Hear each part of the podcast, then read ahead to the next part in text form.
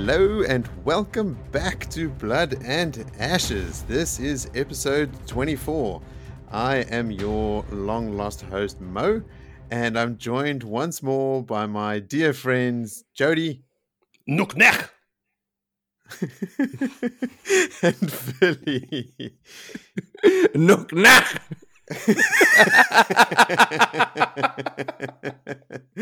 Tell me that's Klingon. Of course it is. Damn it, Joe, it is. Did you try and steal my Klingon? no, I didn't. I've got it all prepped. I've been working Oh, on that no. stupid thing for a while. What are the chances? Well, you can tell our show is not scripted. I uh, Oh, I got uh, uh, conned into doing this by uh, one of our very good listeners that uh, gave me a little nudge on Twitter, Adrian, and said Yeah. you should definitely one up Jody before he gets it with Klingon. So I was like, Ah. hell yeah! At, at first, I was like, nah, the nerd stuff is Jody's domain. I'll leave that. I'm not a trekkie.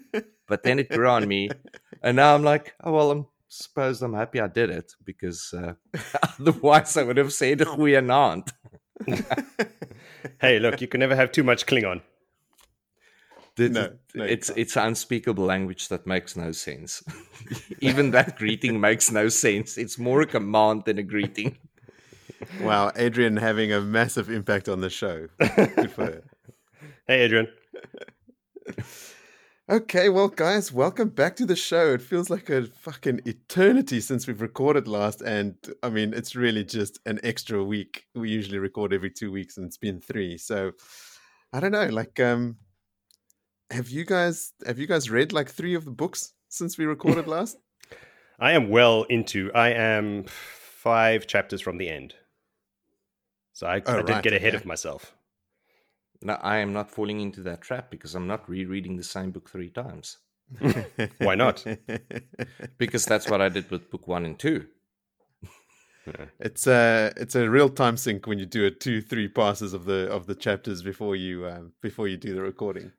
Well, look, it's not a waste of time. So, I mean, sometimes I watch the same cartoons over and over, like Rick and Morty. I mean, Yeah. am I wasting my time?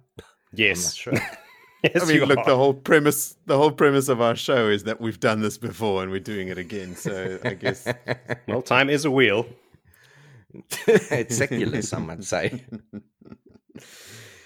okay. So I mean, that means that you guys are not too far ahead. Um, but before we carry on moving even further ahead, let's instead go back in time for a segment I like no, to call not. callbacks. so, uh, it's a short one this time. Don't worry about it. did you get a jingle?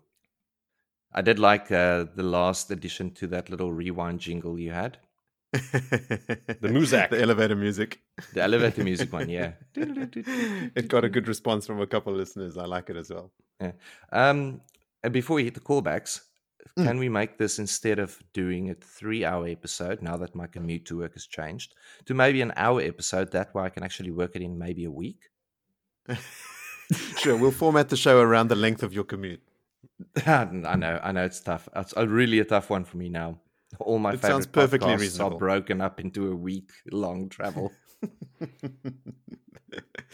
um, look, I mean, we, we're off to a good start then because the callback section this week is quite short. It's Okay, only a couple for of them.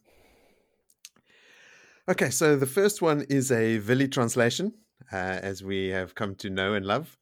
Uh, it was when um, Perrin and Co. moved through a village uh, called, I think it's Talan, in which Rand's ta'veren nature had opened old wounds and old arguments flared up, resulting in three murders before the people were sort of shocked back into their to their senses.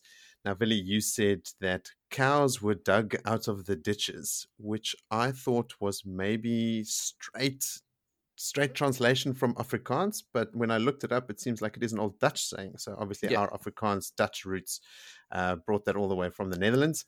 Uh, and it is, I think it wouldn't make a lot of sense to English speaking listeners that are not South African or Dutch, but it means bringing up old arguments like digging up an old dead cow from a ditch. Um, and to those who were confused by the reference to cows and ditches in that context, that is a, a well known saying.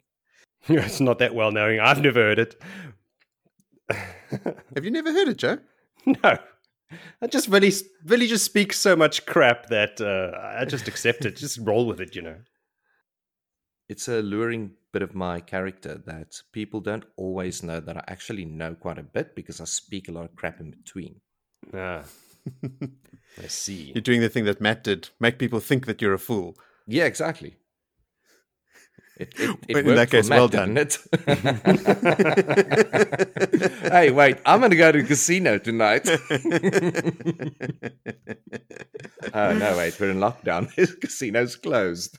Oh, yeah, God. Right. So, what was the next one? The next one was look. This was this is more for my own sanity that I'm trying to tie a nice little bow around this. But remember, I was I was having trouble wrapping my mind around how the news of Masema being the prophet of the dragon could travel from Johanna as fast as it did to Remen and get there before the team. And Jody, you pretty much said what I'm about to say, uh, but I was just not grokking it. Uh, but I was always under the false assumption, and this is probably what led me astray, that Rand was trying to get to Tear as fast as possible, which in my mind subconsciously translated to he is making a beeline there. He's trying to go as fast as possible. Then Perrin, Lan, Moiraine, Loial following him, um, also trying to you know catch up to him, going as fast as possible, would outrun any anyone else carrying the news. But what I realized in our off time, and which I should have should have realized when you actually mentioned this, is that obviously Rand is trying to avoid capture. So he's not traveling on the main road; it's all off road. So Rand, while moving fast for someone moving off road, was not moving as fast as what news could travel along the Lugard Road. So there was certainly an opportunity for merchants and stuff to bring that news down from Johanna.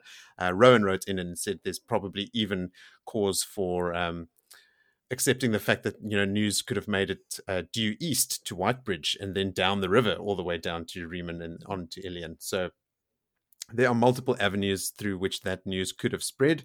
Uh, my assumption that Rand and Moiraine and Lan and those guys were all moving the fastest possible route was completely incorrect. Uh, so I'm going to let that to rest now, and people can refrain from educating me if they feel the need to. Um, I'm on board now. All right. Apology accepted. uh, sure. I, I still believe they just sent a crow, man. Send a crow It was a pigeon. or a badger. We had another sort of uh, fun, jokey one about uh, when we were talking about cleaving heads in twain. We were sort of tossing about Yeah. uh, potential T-shirts, uh, and I just threw a date out there saying that the slogan on the T-shirt could be "Cleaving heads in twain since 954 NE." Um, so after I listened to the episode and you know having edited it and listened to it, I thought, okay, let me go see what the you know how far off was I with that date.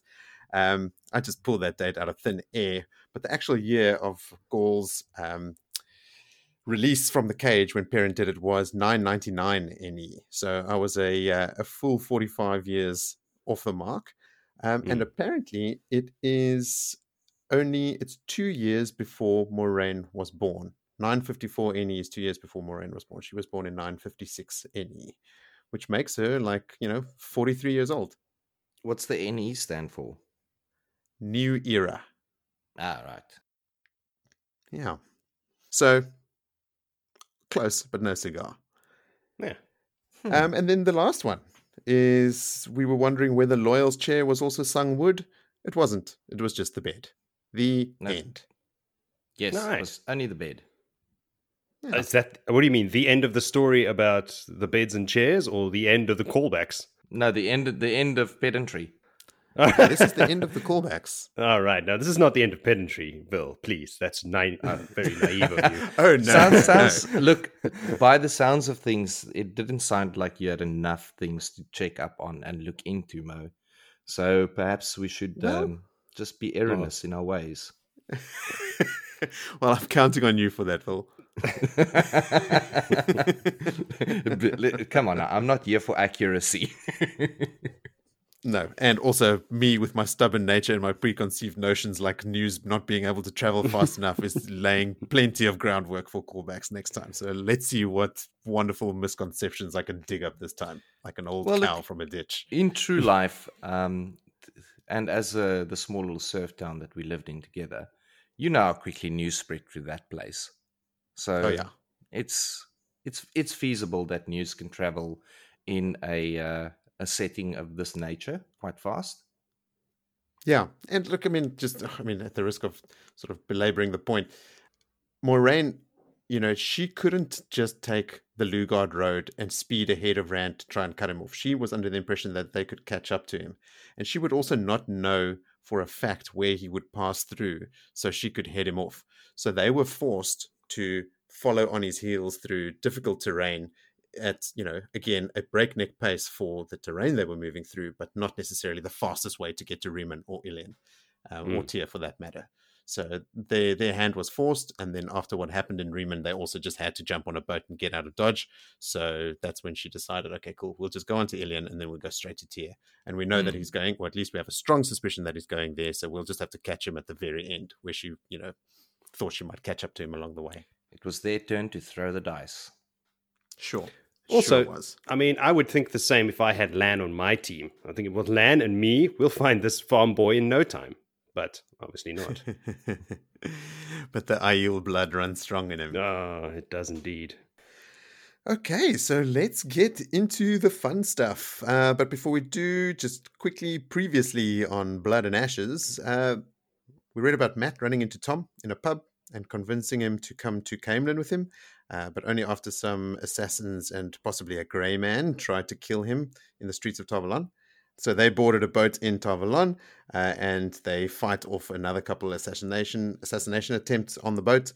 Uh, and then we switch to Perrin, Moiraine, Lan, and Loial following Rand to a town called Remen, where Perrin sees both Faile and, and Gaul for the first time. He frees Gaul and kills a bunch of White Cloaks in the process, and they all run from town via a boat, which is boarded at the last second by Faile, who is clearly intrigued by Perrin and is sort of like making him a little bit uneasy before he heads below deck. And that is where we left off. So that brings us to today's chapters, the first of which is chapter 36 called Daughter of the Night. And Villy, mm. why don't you take us through that one? I wonder who that daughter of the night could be.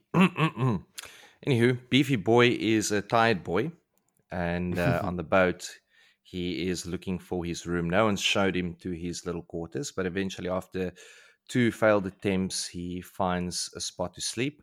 Um, only to find Loial on the floor, already starting to make notes and wanting to talk to Perrin about some facts of the trip. But he's opted out of that one and said, no, there must be an empty room around here. He finds himself another cabin and he is on the bed, ready to sleep. Perrin, yeah, Beefy is a tired boy. So Perrin uh, goes to sleep, and uh, immediately he is back in the wolf dream. And uh, it's misty. It's all mist. Like he cannot even see down to his waist or his hands. And he, he can feel, sense something's coming. And it's a wolf. And it's Hopper.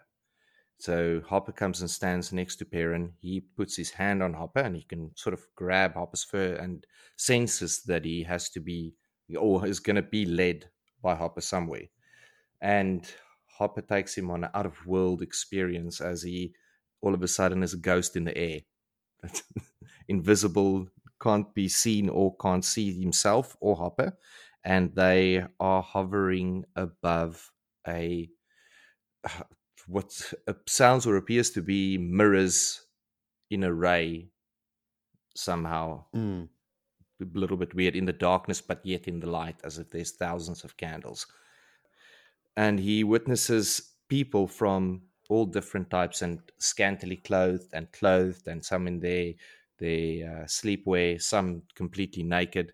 All of them sort of like, how did I get here? Confusion, and from all different places of the world, as they got pulled into this uh, dream by uh, old Bazman, Alzamon is back, and he Baz is uh, yeah yeah he is dropping it. He's angry. His mouth is on fire. His eyes are on fire, and uh, he's going off because uh, one of the boys have escaped. Now I assume and I gather this is Mat that he's talking about, mm. and he mm. is he's not stoked, and he uh, reminds them that failure has got consequences and even in the dreams something can happen and he demonstrates quite uh, happily what he can do, and then sends all these dark friends off to go and do his bidding. And then as they all sort of just disappear, uh, Lanfear appears and Perrin recognizes her. It's like the beautiful woman that he had seen in the past. And she is like, okay, well, she appears then. And then the next minute, a throne, a silver throne, sort of appears behind her. And she sits down, straightens out the skirts and all of that, still looking as pretty as uh, Perrin remembered her. And she then tells um, Ishamael that uh, why is he using her domain? This is her, her place, and what is he plotting? And they then uh, get into a little bit of a discussion about who is serving who. A little bit confusing. Um, I don't know if you guys want to build on that, but basically, yeah, they are just what I would sum up as sizing each other up. Mm. no comments. I think that there is a um, something that Robert Jordan is trying to do in that moment is he is trying to have Lanfear have a conversation with Ishamael as if he is her peer or her even her subordinate, while still letting Perrin think that Ishamael is the Dark One.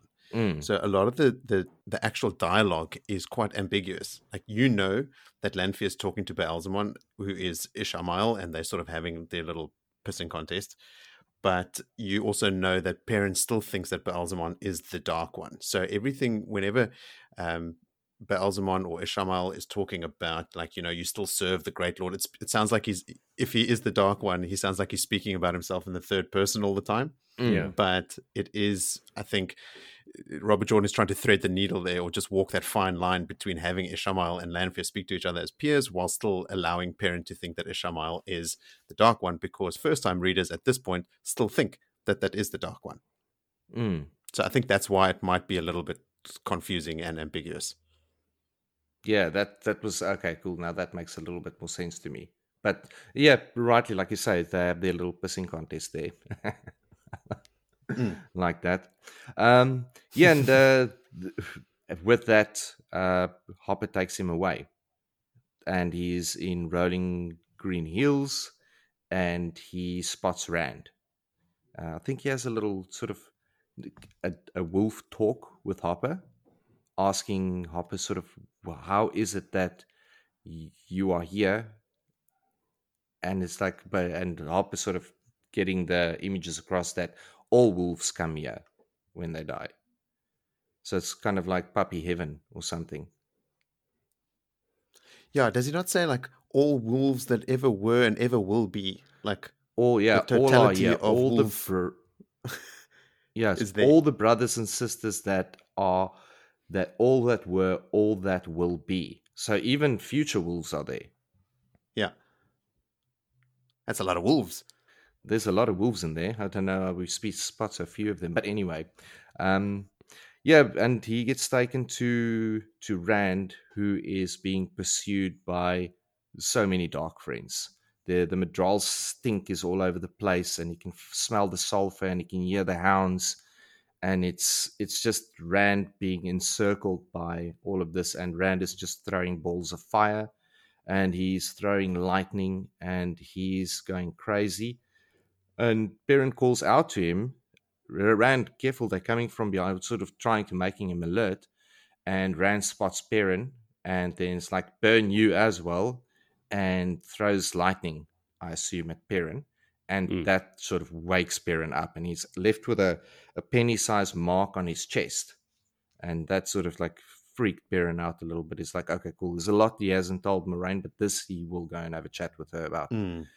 So he he then goes on, finds Moiraine in one of the the third or the fourth cabin that he knocks on after a few curses from sleeping sailors, and um, luckily this time he barges in on her fully clothed, and uh, he lets her know about Lanfear and are the Forsaken free then because she's there. That's definitely her. The the, um, the Dark One spoke to her, named Lanfear, and she's like, "Yeah, I said that sort of the bounds are broken and some of them might be getting free, free but you know be careful in the wolf dreams and she's like just you know if if some red Ajah caught you with this, they would surely try and gentle you, and nothing would happen. So I'm not I'm not saying that you can channel, just like this is a very very very unique thing that you have, and Mm. only three men in as many decades have been ever been caught by the red Ajah, or whether they were hunted or not.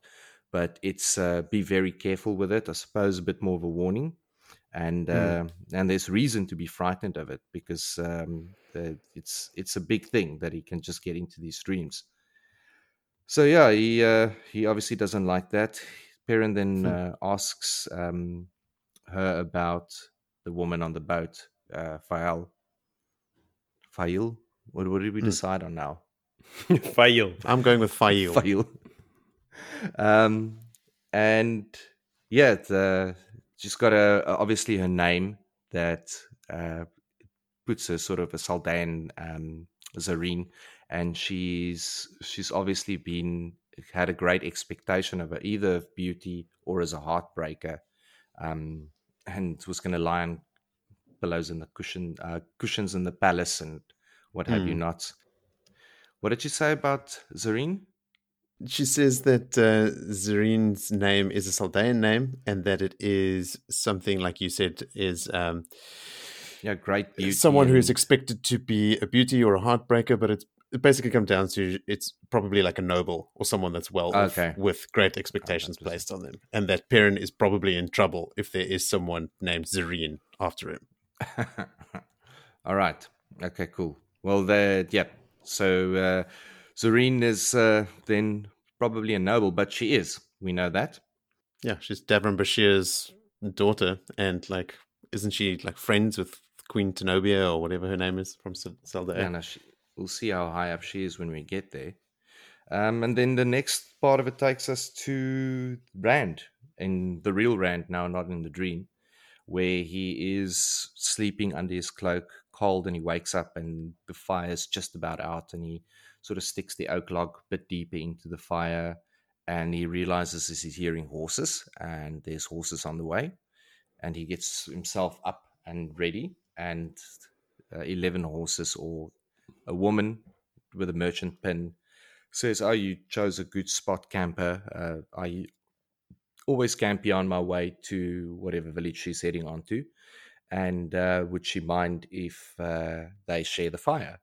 And Randy's, No, not at all. And while she just gets herself ready and her men is already getting off the horses, he jumps up and does the thistle in the whirlwind, thistle blows something in the whirlwind um, jump and spins, and a sword of fire is out, and he decapitates her, head Yeah. rolling, and he then takes out all the men real quick.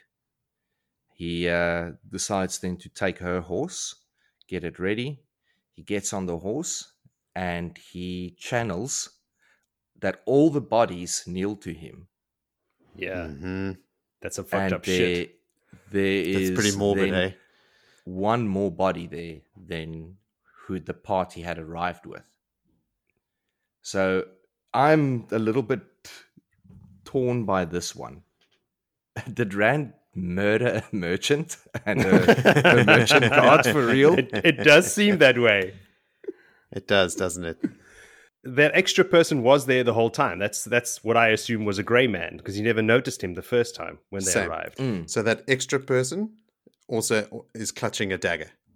yes, clutching a so dagger, that, that not a person had already drawn a dagger when Rand went on his killing spree. Mm. Yes. Now that's let's talk about Rand's killing spree. Uh, Yes, sorry, Billy. Have you done? Are you done with the chapter? No, that's pretty much as it ends. Rand in his insanity, murdering people, and uh, he's now back on a horse. At least he's got a horse that is going to run to death now again. He's going for Callandor. He's he's got some dark hound uh, bait for later on. Yeah. So yeah, let well, this is my thing as well. Like obviously he did the right thing. These people were going to kill him because then there was a grey man at the end. But if he didn't see the grey man, how did he know these people were there to kill him? Just that's just the way things are lately, you know. I maybe Not only that, Jody, but he kills the woman first and he thinks she was the most dangerous. dangerous. Mm. Yes. How? Exactly. I was going to ask you how. I thought somebody here might have the answer. I do, but know. yeah, I'm absolutely like I was like, and I'm trying read over it again, and I was okay. Look for Yeah. something. There must be something that indicates something off. But she was friendly. She came to the fire. She knew the spot. She knew where the spring was, where they can go and get water. It's like as if she really travels the road and often camps there. And immediately Rand is like suspicious, and his plan is to murder them all. Yes. And he, uh, yeah, I don't know. How did he know? without without noticing the grey man. yeah. Randers at this stage also tried to kill Perrin and actually burnt a penny onto um, his chest, penny-sized wound, which Mm. Moiraine also refused to heal. In the it Mm. said, "No, no, this is a reminder for you of how dangerous it is. You can you can carry that one with you." Okay, so let's take a step back, right? Like, we know that, I mean, we know the whole story. We know Rand. We know that he's not just going to kill innocent people without a valid reason. What we are looking for is a clear signal from Robert Jordan that what Rand has done is justified. But what Robert Jordan wants to do at this point in the story is introduce the possibility of Rand going mad. So he is purposefully withholding that thing that you are naturally looking for. You're looking for the rationale. Explain to me, why did Rand kill all these people? Now, he Mm. sort of hints at it towards the end that, you know, there was a grey man there. And I mean, Rand even, you know, acknowledges that he didn't know there was a grey man there. So it's still very, you know, murky about like what Rand's real justification was. I still don't understand why Rand thought the merchant herself was the most dangerous. If she wasn't a channeler, then how could she possibly be the most dangerous? Mm. other than being in charge and having the command of all these men. So I don't know. Like I think it's a, a um, purposeful ploy by Robert Jordan to make you think, "Fuck, did Rand did did he just kill an innocent person and all her retainers? Like, is that is that who we're dealing with?" Um, and look at it, you know, like it's it's working. We've read the story multiple times, and we're thinking, "Jesus, did Rand just kill these people?" But So I think it's answer? deliberate. We're going to have to read more and, and find out. I imagine the answer will come later on. He'll refer back to it and say, yeah, like that time when I noticed whatever he noticed to justify the murder of 12 people. I'll be surprised if it does. Honestly, I think we're supposed to start thinking, fuck, is Rand really going nuts? Because he's always being described as like totally like haggard, you know, like when Egwene Mm. sees him, he's attacking his friends. He attacked Egwene, who he used to love, Mm. you know, or still does in some capacity. So, you know, Perrin. he is. Yeah, he attacked Perrin in this very same chapter. It's um, it's Like, all Five minutes before this. Purposeful. yes, exactly. Yeah, uh, and I, and I think it is all to that end, right? To make No, Rand yeah. seem quite unstable, and it worked. is is there any possibility that in this that group of merchant guards and the merchant would not have been aware that there's a grey man in their party no, they were all dark friends. I'm pretty sure they knew there was a grey man there. so are we are we thinking that they are dark friends We know that there are loads of Dark Friends after Rand right now. Shamal addressed a bunch of them in the World of Dreams. He killed one of the guys for failing to stop Mat. Like we, we know. I mean, this is also weird, right? Like when Rand is busy killing all those fades and people coming at him, some of the people Perrin saw in that sort of dream vision as well, when Rand is just firing stuff at them, uh, Perrin says his eyes just sort of slid off them. So there are grey men in that mix as well. I don't understand how the Fades and the Grey Men and the Dark Friends are all sort of converging on Rand in Tel Aran Riyadh, and he's killing them. I, I- I don't know what that is. Like, surely that wasn't everyone around him actually um, conscious of what they're doing and trying to attack him in Tel'aran'rhiod. I, I thought it was more of like a symbolic. There are so many people after him, and these, this is like a, a dream representation of those people sort of circling in on him. But then Rand is attacking them outright. I don't know. It's all very confusing. hmm yeah man rand is going a little bit nuts but uh, i'm just gonna gonna envision that they all were bad dark friends and they deserve to have their heads severed, severed. yeah. What what what makes this even murkier is that we know that Rand in the future does kill innocent people by hmm. mistake, you know, but he he is certainly not innocent. So ugh, I don't know. Like I, I like to Yeah. think the whole thing about the the extra man, probably a grey man, right? Like Yes. that extra person. Yes, now, there's no doubt in my moun- mind that there wasn't a grey man there. Yes. Um, and that's that's made pretty clear towards the end when he does the grim thing of moving their dead body's head or no head to kneel for him because that's what you'll do. You'll kneel for the dragon. it's all fucked Yeah. up, eh? It's pretty messed up. That, that- it is pretty fucking grim. It is. let's not sugarcoat this. He No. he got corpses to do a little dance and a bow to him, Yes. It's pretty macabre. and then he's like, "Oh, there's one extra corpse over here. How did I miss that one?" And Hmm, it's got an a extra- dagger drawn. An extra servant. Hmm. Anyway, But yeah, certainly a head scratcher. And like I said before, I think it is done with a reason. I think we are supposed to be questioning Rand's sanity here. And Yeah. again, it worked. We are. I'm glad Perrin finally knows that the woman in white is Lanfear. yes, Okay, that's so uh, he's cluing in. Um, and he's able to relay that to Moiraine now. he's also getting a better understanding of the wolves, I suppose, now in Dream, and uh, Mm-hmm. A little bit better. yeah, a little bit better, and also happy that he's on the boat, not being able to reach out to them, going further and further away, so he can get some sleep because Beefy Boy's a tired boy.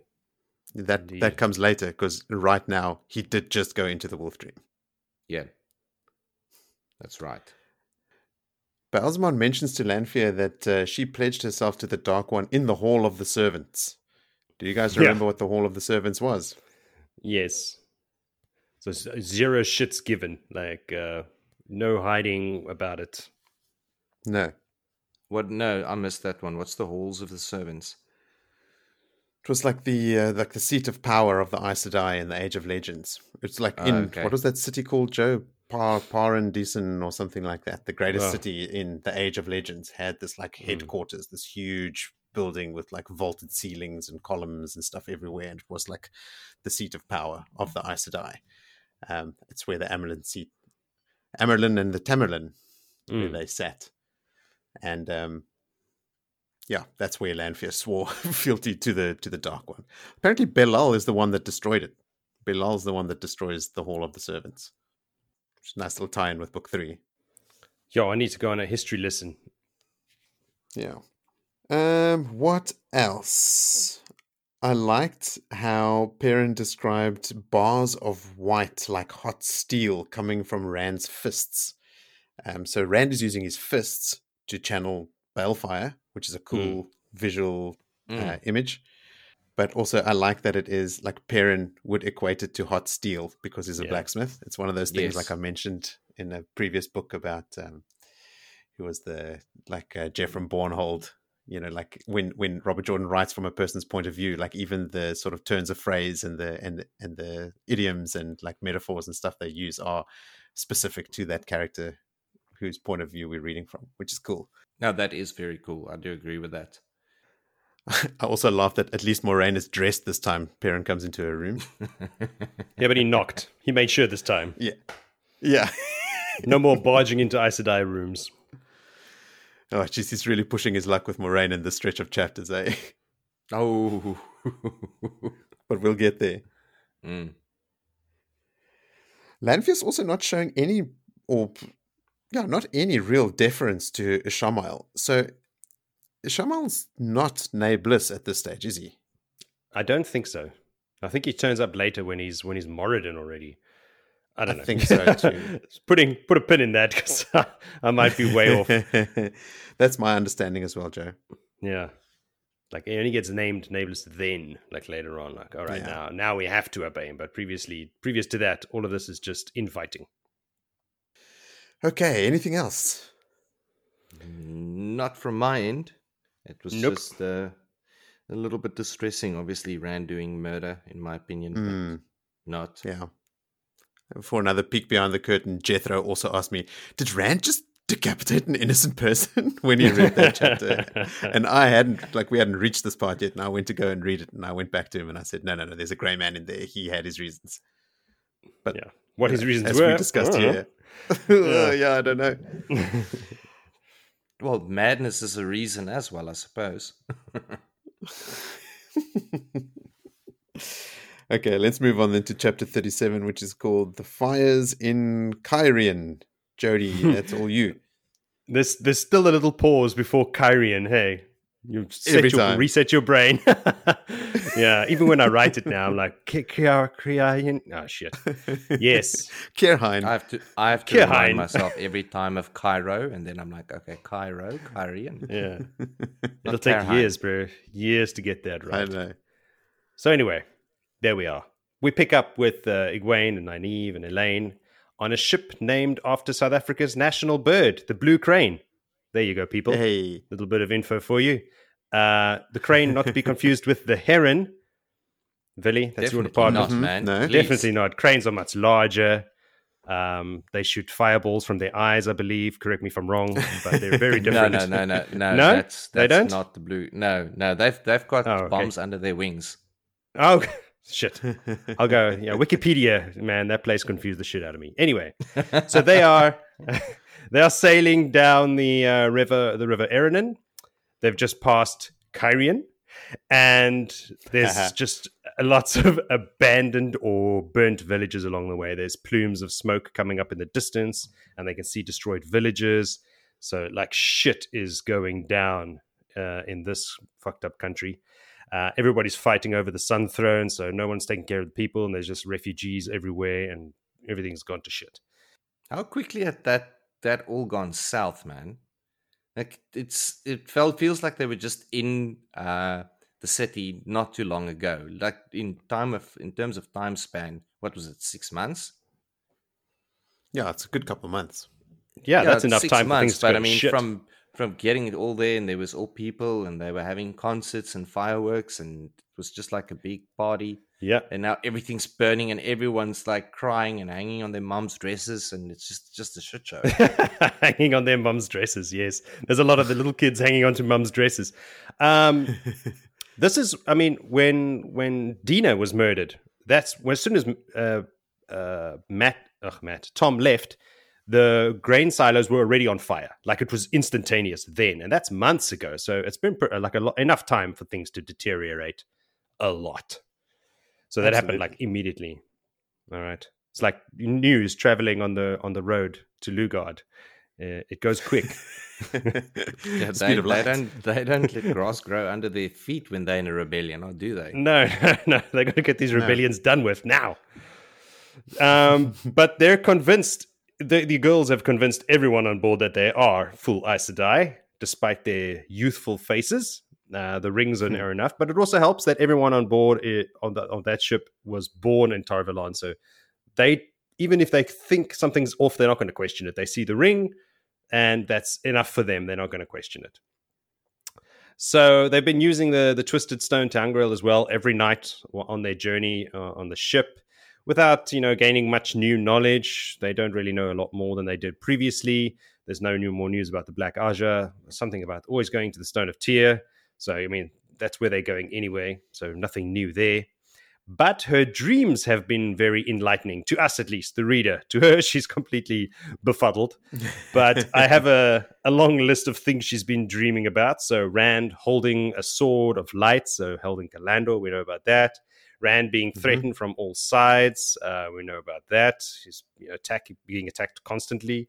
Um, Perrin with a wolf, a falcon, and a hawk, and the falcon and the hawk are fighting each other. And we know later on that the first of Mayene and and uh, Faile are not very chummy. They both want the same man. Um, There's one yeah that's Perrin's stepping off willingly stepping off a cliff and saying, "I've got to learn to fly before I hit the bottom." Like just stepping off a cliff. What is this referring to? Doesn't ring any bells to me. Listeners, let me know. I'm thinking maybe he's got to learn to just you know become a wolf or something. Like is is his it's part of his journey to accepting his wolfiness, maybe, or I don't know. Or the wolf dream itself, like maybe Yeah. like throwing himself into that because the wolf dream, as Hopper keeps telling him, is extremely dangerous, right? Yeah. And Perrin just, but he has to, out of necessity, he has to learn how to control it. Yeah, So maybe it's that. I don't know. but yeah, let us know in the uh, on Twitter or, or on Facebook or whatever. Um, uh, and Aiel and Perrin is involved again, so yes, we know about that.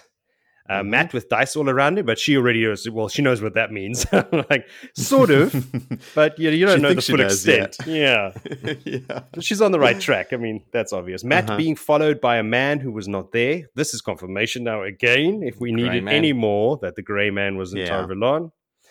Um, he's also riding uh, desperately towards something unseen that he you know, has to get to, and that's them. Uh, he's trying to get to them to help them.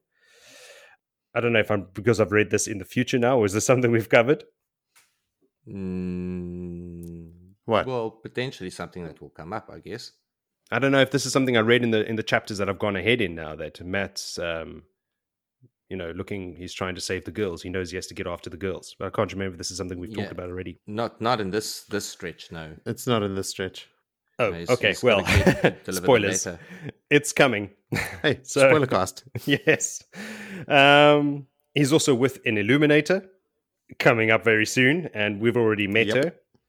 Um, men and women breaking out of cages and putting on crowns. So the Forsaken breaking free and taking a foothold in Tear and in Illian and in Caemlyn. Ah, I did Yeah. not put that one together, Joe. Thanks. I- I put it. I put it together, making my notes. and I was like, as I was writing Okay. it out, I was like, oh, duh, obviously.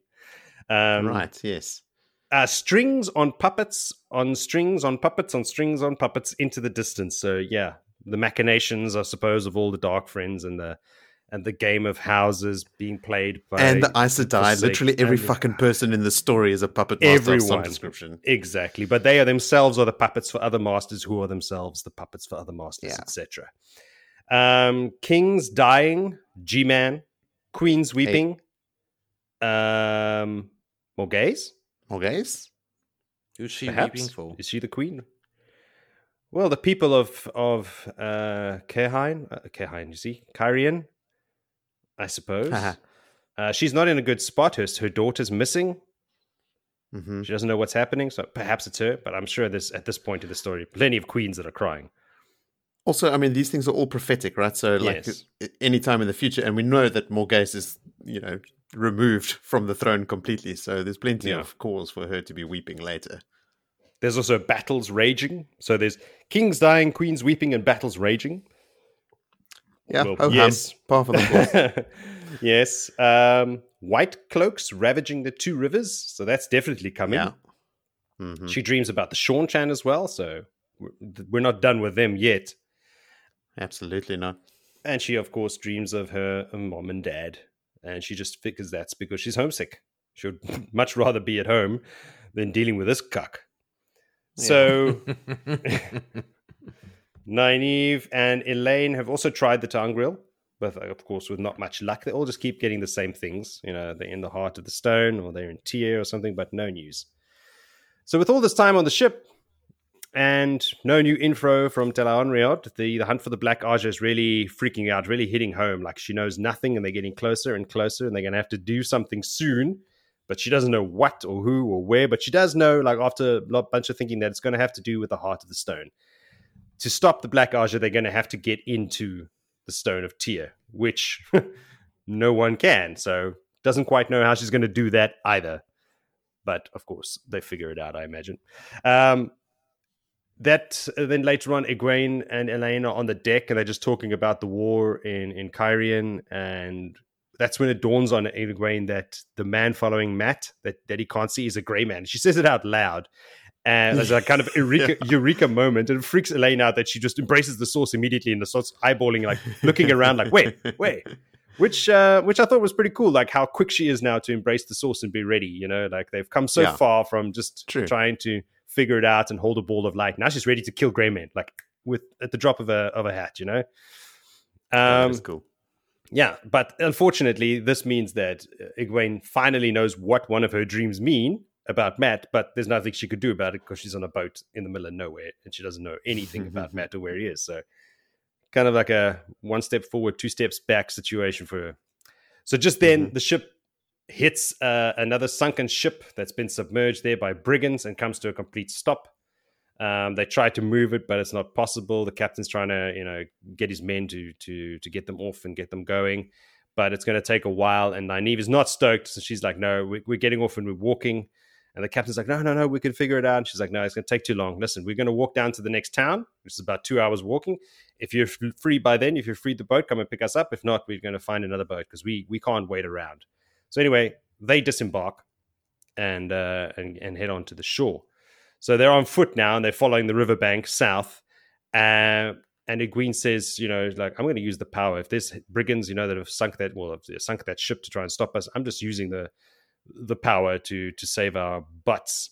And there's no Amren here now to stop me or to say anything. Uh, and mm-hmm. just then, a figure in brown pops up from behind a bush. Not a brigand, but it'll let Moritz get into that. And and that's how the chapter ends. My final note for that chapter is brown and grey, rejoice. I don't know if that's uh, like for us, but for the average person, they're having a brown and grey no. figure step out. That's not rejoicing. That's say your final no. prayers, you know. But this this little scene has happened before. Urien also sort of like popped up Just, out of nowhere, mm, wearing up, brown yeah. and grey. If they pop out out of nowhere, they mean to ask you something. Yeah, That's, yeah. Uh, if you can see, you can see them, you're okay. You're okay. yeah. So yeah. it's only an email and uh, a eel man, and I saw him. yeah. In that one dream of Egwene, she says that um, Rand is in danger from two people. Who? Well, maybe forsaken? it was the the um the grey man and the the lady on the horse they sort of like they sort of she's talking about Rand being sort of on a stones board mm. and being maneuvered around as part of a game. So I was wondering maybe it's Shamal and Lanfear. That's what I'm thinking. Both trying to use him in their own different ways. That seems the most logical mm. answer. Hmm. Because if they, I mean, that stones board is um, is tactics, it's intelligence. It's not just yes it's not just grey men trying to stab you. Yeah, it's it's maneuvering. Yeah. That takes brains. So that makes me think Forsaken. Yeah, Sam. Have they brought stones into the game yet? Yeah, into yeah, the story. oh yeah, yeah. Uh, Rand and Loial played it in uh, the one in. Yeah, yeah. Caemlyn. a lot of that. A lot of stones yeah. coming up in the next chapters as well. the little that the okay. game makes a resurgence. But there's a lot of tension between Egwene and Nynaeve as well on the ship that I didn't really go into here. But there's a lot like, and Elayne also mentions it. Like, if one of them says yes, the other says no, and she's getting pissed off with these two people um, because I'm Nynaeve also is getting pissed off with it. Yeah, it's uh, getting a little bit petty now. Yeah, and Egwene is like, look, we're not your kids anymore. We're on the same footing and trying to like, you know, put a foot down and and make Nynaeve realize that look, we're on the same level now and everything. But neither of them are having it.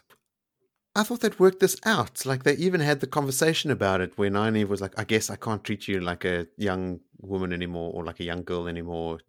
We're all accepted now. I think I'm sure it was after they accepted test where they all sort of said out oh, loud, yeah. okay, we're all basically on level pegging, uh, but Nynaeve is becoming a little bit difficult to Nynaeve, I think.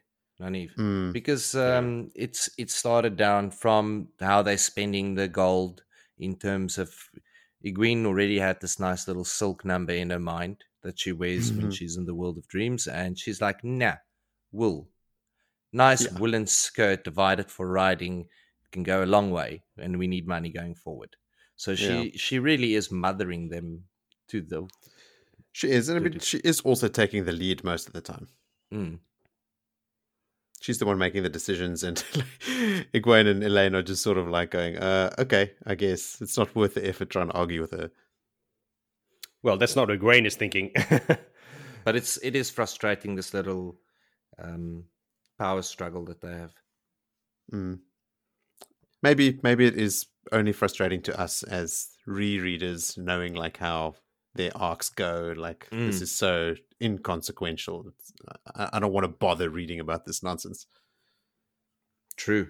Maybe that is it. Like stop this pettiness and get on to your greatness. Yes, exactly. And I mean, Nynaeve does very soon.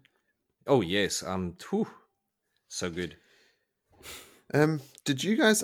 I don't know how to read this, and I don't know what the point of it was. I don't know if it was to highlight Elayne's compassion or to sort of show how Egwene is maybe already starting to behave and feel like an Aes Sedai when she's sort of, uh, she's not, she can't do anything about the people in Cairhien, about the Mm. fires or anything like that. So she's not worried about it. She's focused on her goal above all else. You know, she knows what they have to do, and it's not. It, it doesn't involve the you know the the downtrodden in Cairhien. She doesn't have time or the capability to help them, so she's not even focused on it. Where Elayne is much more empathetic and um, you know sort of chastises Egwene for for not caring enough.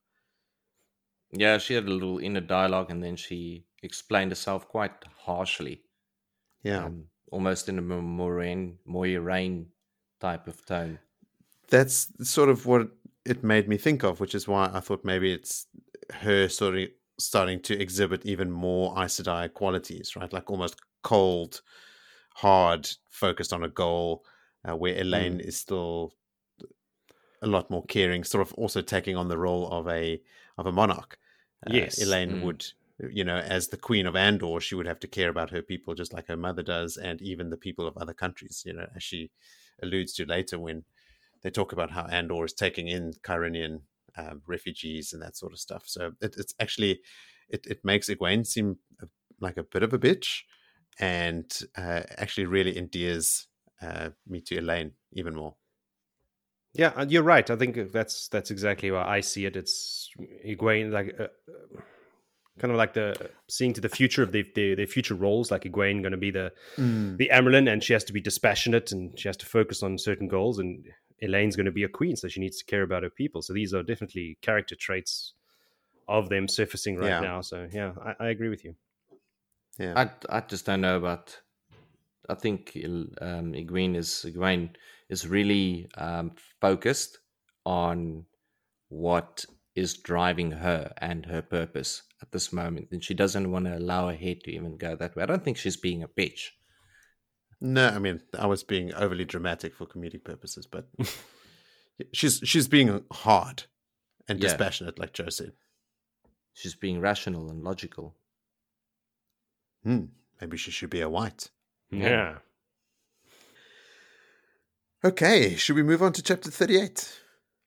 Please do. That we can do. Ooh, Maidens of the Spear. Yes, give me that Aiel lore. Give me that Aiel. so, as this figure rises from the bush, uh, Egwene and Elaine embrace saidar instinctively. Also cool, like you said, Joe, that they can just do that. But Nynaeve just folds her arms with a firm expression on her face. Yes, Probably both because she is incapable of embracing saidar immediately, but that is what she would have done anyway. Like that is just her default pose. Uh, Egwene notices that the person is a young woman about her own age, and Elayne releases the source, but Egwene is still carrying uh, the scars of being a damane, so she she keeps her connection to the true power going. She's unwilling to release the power. The true power. The true power. Release the power, the one power. Um, the woman is taller than Egwene, with blue green eyes and reddish hair, cut short, apart from sort of like a rat tail hanging down to her shoulders, like a thin strip of hair. I'm only going into this description because it is a fan favorite and one of my Hmm. favorite characters, Aviendha. Yeah. I'm not going to. I'm not going to hold back from from naming her yet. No. She's wearing obviously the the the cadin'sor, and Egwene recognizes her for the Aiel that she is. Egwene mentions that she immediately, or she thinks that she immediately feels some kind of affinity for the woman, and immediately realizes that it is because she could be Rand's cousin. That's sort of like um, rationale and description sort of crops up every now and then. Whenever they talk about Aiel, it's like they could be Rand's aunt, or they could be Mm. Rand's cousin. Okay, we get it. Rand's Aiel. So the woman introduces herself as Aviendha of the Nine Valleys, Sept of the Taardad Aiel, and she's a maiden of the spear, Far Dareis Mai. Aviendha says that while the girls don't have the aegis look, she and her compatriots didn't notice the rings, and she asks if uh, if they are women of the White Tower, equating Aes Sedai with their own Aiel wise ones. Nynaeve says immediately, yes, they are, which is not a lie, but not that she's bound by the oaths or anything, but I like Mm. it when Nynaeve plays by the rules. But Nynaeve also says that whether you would consider us as wise is another matter. Mm. Uh, what do you want of us? And Aviendha seems satisfied with this response, saying that Nynaeve talks like a wise one, straight to the point, with no suffering of fools, which is cool because Nynaeve is the one that sort of takes the lead in all these interactions. And uh, and she is definitely behaving like a wise one. Well, she is a wisdom still in the past, so Hmm, It's true. Wise one. That's true.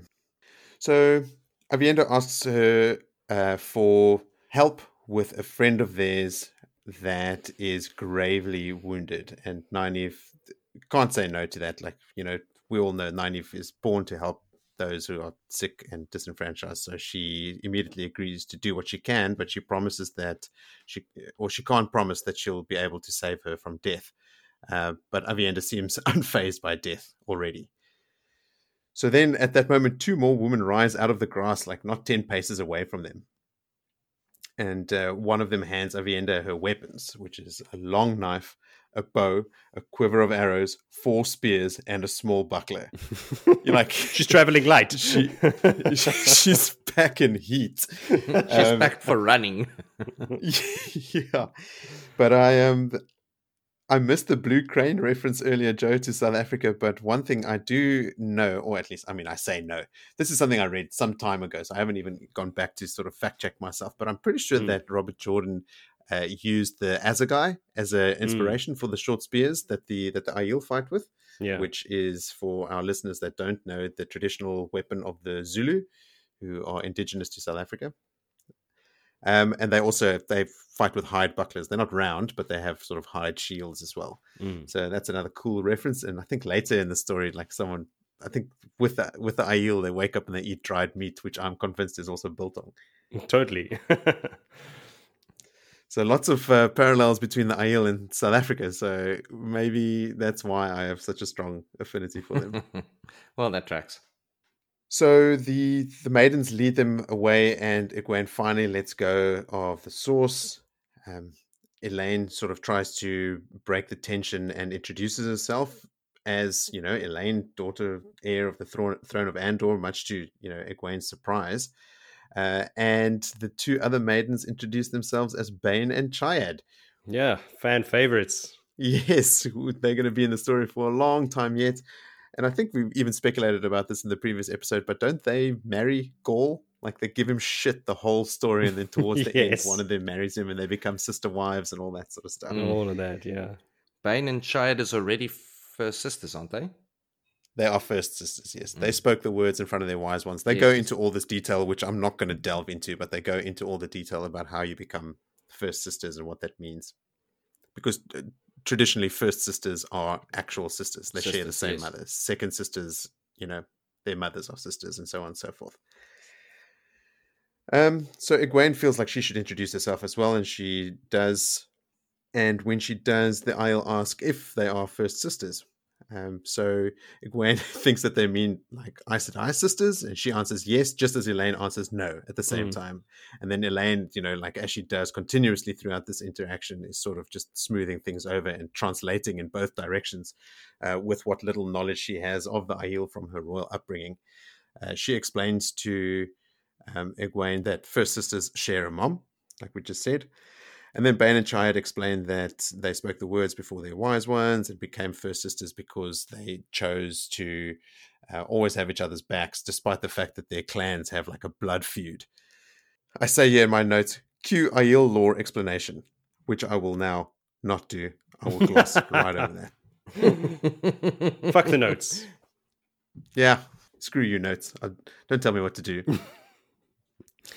um, they they do talk a little bit about being a maiden of the spear and the the reasons why some maidens might give up the spear.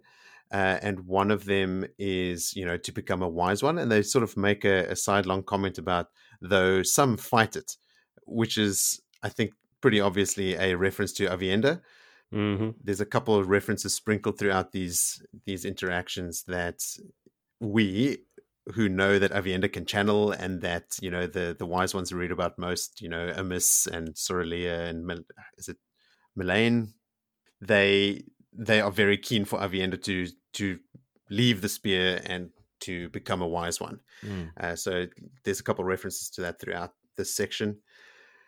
Egwene lies and says, oh, okay, cool. That's quite clear to her now. She understands. So as uh, Egwene and Elayne sort of try and fumble around, trying to understand what you know the the Aiel customs mean and how they could be applied. So like as the Aiel are trying to sort of apply their own thinking and their own customs to Elayne and Egwene's situation, and they trying to explain their way out of it, they all seem kind of on the same page, but no one is fully understanding what the other party is really intending or or saying. But they eventually reach their destination and they find two more Aiel women, uh, Jolien and Dalen. Dylan? Dalen? What did you guys think? I was going Dailin. Dailin it is. Dylan it is. uh, but Dailin is looking in dire straits. She's the one that is gravely injured. Aviendha explains that she, quote unquote, took a sword uh, that they moved her here so that she could die near the water. This immediately agitates Nynaeve. It's like, you shouldn't have moved her. This could have killed her, blah, blah, blah. But Nynaeve obviously doesn't understand the significance of the water to the Aiel, uh, but all of this is just a device to get Nynaeve's blood boiling, right? As we will see continuously as this interaction continues. Um, Nynaeve sends Bain and Chiad to go fetch some water as Nynaeve starts rummaging through her pack for her herbs and stuff. Aviendha comments on her use of herbs and how uh, she knows that the wise ones use those, but she didn't think that the Aes Sedai use them, and that just makes Nynaeve angrier. She just goes, I, I, I use what I use, you know, again, making the, the maidens think that she is acting exactly like a wise one. So Egwene again tries to soothe the Aiel by talking about the apprehension of the water, uh, much to Elayne's annoyance. Like Elayne shoots her a glance, like, "What are you doing? Don't talk to them about the water." So, um, but the Aiel go ahead and they explain that there there is no real body of water in in the waste um, and that the Stones River sept that I think Chiad uh, introduced herself from is not actually a river; it is just the stones, and that there is, you know, legend that a river used to flow there. So the Stones River is just a river of stone. There's no water in it. Egwene realizes that she didn't do anything to soothe the Aiel, and uh, Elayne's look at her confirms as much. So Egwene figures that if the Aiel try anything, she'll just wrap them up in flows of air. And this is when she embraces the source again in preparation to do that. And as she embraces the source, Aviendha abruptly just states, I would never hurt an Aes Sedai, or I would never attack an Aes Sedai. And this is obviously because Aviendha can channel mm. herself and saw that Egwene has embraced the source. Elayne, ever the diplomat, she tries to smooth things over again, but has limited success. Uh, there's just loads of misunderstanding between Egwene and even Elayne and the, the Aiel woman. And Nynaeve then starts giving Dailin a concoction that she's made with her herbs and the water that Bain and Chiad had brought, while Aviendha goes on to explain that the Aiel would never attack an Aes Sedai. They know as legend that before the breaking, the Aiel served the Aes Sedai and that they failed in that service. Uh, it was for that sin that they were sent to the Threefold Land, which is what they call the Aiel Waste, and that nobody remembers what that sin was except maybe the wise ones and the clan chiefs, uh, which we know that they yeah. it's all that stuff they learn about the history of the Jenn Aiel and all that stuff in Rhuidean. It is said that if they fail the Aes Sedai again, they will destroy the Aiel. Now, is that something that actually happens? Because I can't imagine the Aiel actually failing the Aes Sedai again in the story that we know right? Like there's there's no I mean Rand destroys the Aiel quote unquote by, you know, exposing that history and stuff. But this this eventuality never comes about, does it? Where the Aiel fail the uh, Aes Sedai and the Aes Sedai destroy them. No, not that I can remember, but what what do I know? Yeah, I'm on the same page as Villy there. Like, don't trust what I have to say on this. Noted. and while Aviendha's talking in the background, Nynaeve is muttering angrily. Elayne again soothes Aviendha by saying they won't destroy the Aiel, but Aviendha says that the Aiel must never fight the Aes Sedai. If you, even if you bring lightnings and balefire against me, I will dance with them, but I will not harm you. And again in the background, Nynaeve mutters angrily about stabbing women. She's obviously worked up. We can all see where this is going, right? Nynaeve getting angry means she's going to channel. Uh, but that's all happening in the backgrounds. And Egwene latches onto what Aviendha said about balefire, and she asks Aviendha what it is. So Aviendha doesn't know exactly, uh, only that it is fearsome. And Egwene remembers that she knew what it was in her accepted test. She refers to that dream or whatever it was, because remember she she was in Caemlyn after Balefire had destroyed the city, and she finds Rand, and he asks her to stab him in the chest. Mm. Is that where she knew it was Balefire? Was it in the next one? No, it's that and there was balefire um, in the notes of um, Corian and uh, Yes. when they did the ter'angreal. So it's a couple of times that the word balefire has now popped up. Yeah, but Egwene is thinking back to specifically that dream or whatever it was, which is her accepted test, where she knew in that dream what Balefire was. So Nynaeve, in the meantime, has worked herself up into an indignant fury, and the Aiel are actually starting to look worried. Uh, Egwene realizes what's happening as the glow of saidar envelops Nynaeve, and Dailin starts up with a scream. But immediately afterwards, Nynaeve sort of eases her down again, and the glow fades. Uh, and Egwene thinks she thinks to herself that she saw what Nynaeve did, but it was so complex she didn't know if she actually saw all of it. And the quote Yeah. is what Nynaeve had done in those few seconds had seemed like weaving four carpets at once while blindfolded. Yeah, she's already on it, eh? That is just It's so cool. Like- Nynaeve, like just angry and desperate to help this person, just weaves this incredibly complex healing weave, which is awesome. can't they hear the bones like crackling and the skin like going into place? and- I don't know. I don't remember that specifically. But um, the wound is gone, and Nynaeve sort of just orders them to clean her up, uh, get her warm, and prepare for Dailin to be very hungry. Uh, and then sits about washing her hands like nothing miraculous has just happened. She's just done this like incredible thing, and uh, just starts bossing people around and then acting as if it's no big deal. Love her, Yeah. Back to business. and that's how the chapter ends. It's amazing. That bit, uh, I love that. That was the Yeah. standout of this chapter for me. Is just Nynaeve working herself up, and who stabs woman and Yeah. carries wolf, and like just working herself up to the. And the next minute, she's like, "All right, here we go, boom!" And then in five seconds, just heals the woman. it's it's cool. There's like two things happening. There's this awesome like lore dump coming from the Aiel, where you're learning all about their customs and their weirdness and how different they are. And it's it's actually and a third thing is happening, which is showing like the misunderstanding between the Wetlanders and the Aiel, how they are just so culturally different that they, they cannot reconcile each other's customs. And then the the last thing that's happening in the background while all this is happening is it's giving Nynaeve space to sort of just get worked up. And every now and then you hear her muttering angrily, and she's getting angry and angry and angry until it's almost like she catches on fire, right? Like the glow of Yeah. saidar just springs up around her, and then she just lays down this incredible weave, like weaving four carpets at the same time while blindfolded. Amazing. So, did you guys have anything else from that chapter? I mean, there's there's not there's not a lot happening below the surface there, except for like you know introducing major characters, Aviendha, yeah, man, Bain, this is a and big one. This is like Yeah. great characters coming into the story. I love it. Yeah, it's amazing.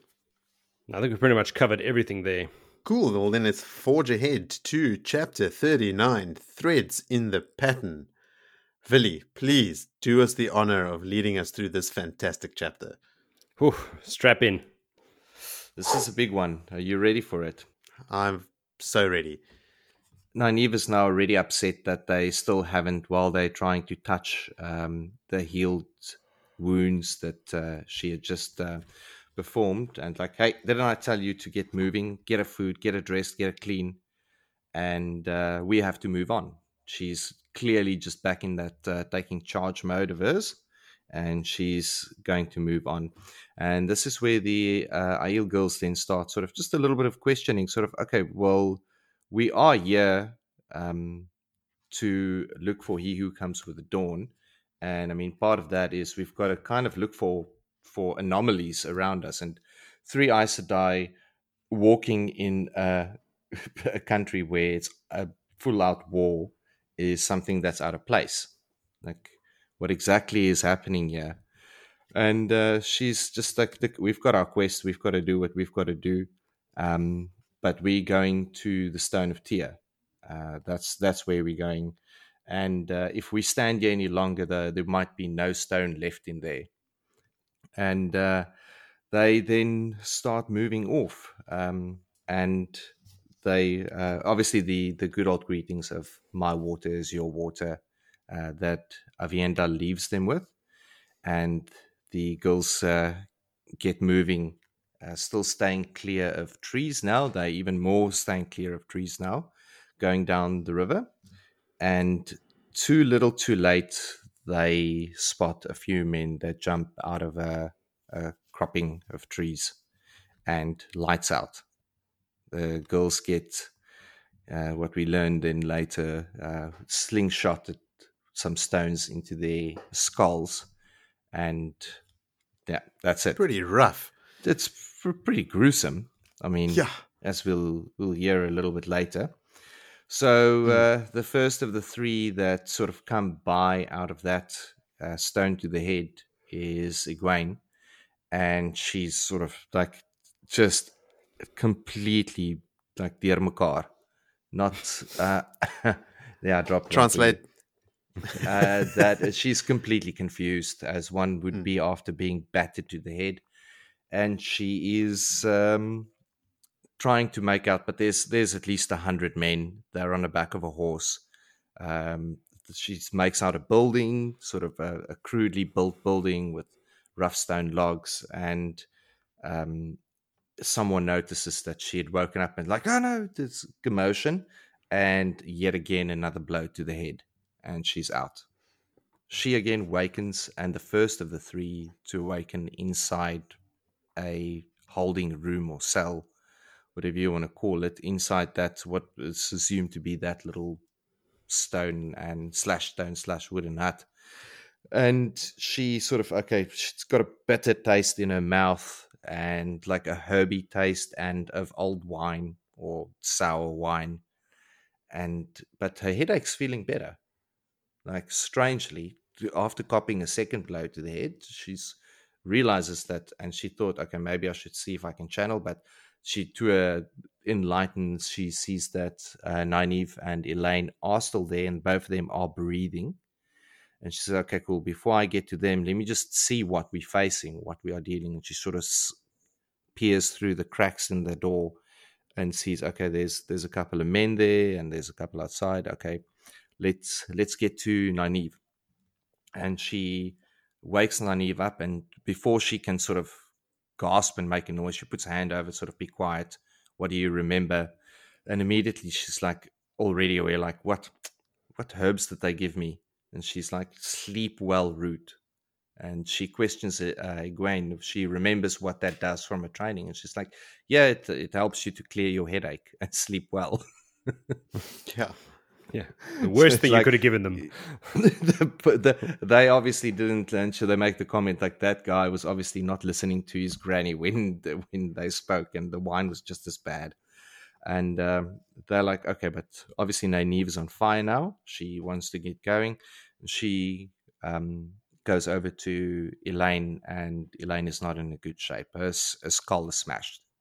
So she's like, she's she's worse off than uh, Dylan was when she got to her back then.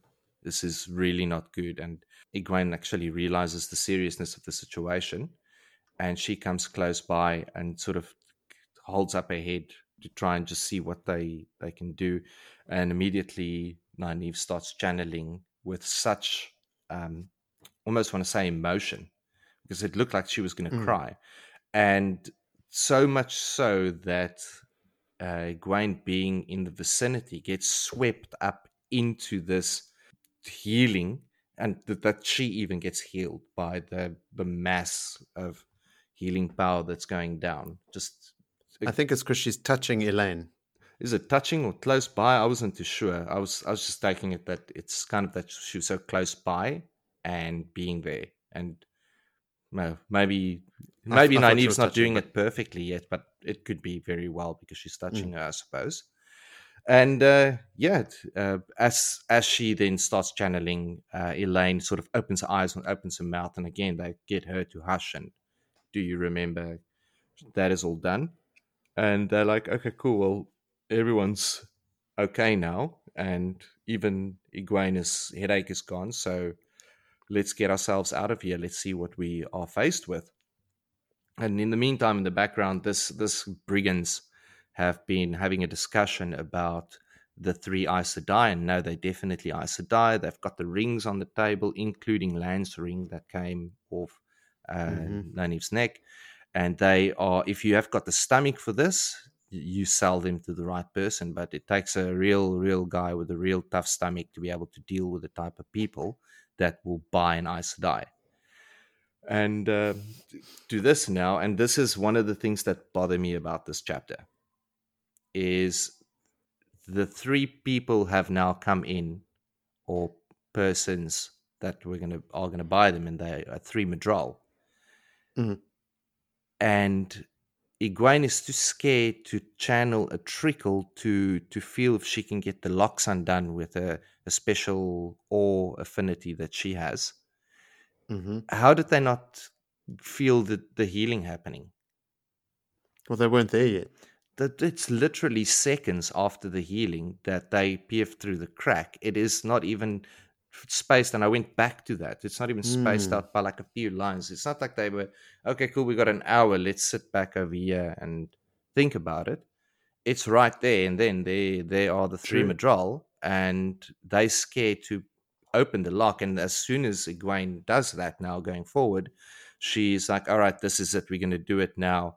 and she channels and the chain and the lock drops to the floor and at that moment Myrddraal's like are you sure it's are they sleeping human and they're like yeah no they they out and the other one lifts its head and the locks drop to the floor uh, but at the same time the front door get kicked in so that's why i say like right there and then they were inside there it, in my opinion and how did they not know of the healing i mean they were Nynaeve was channeling a huge amount.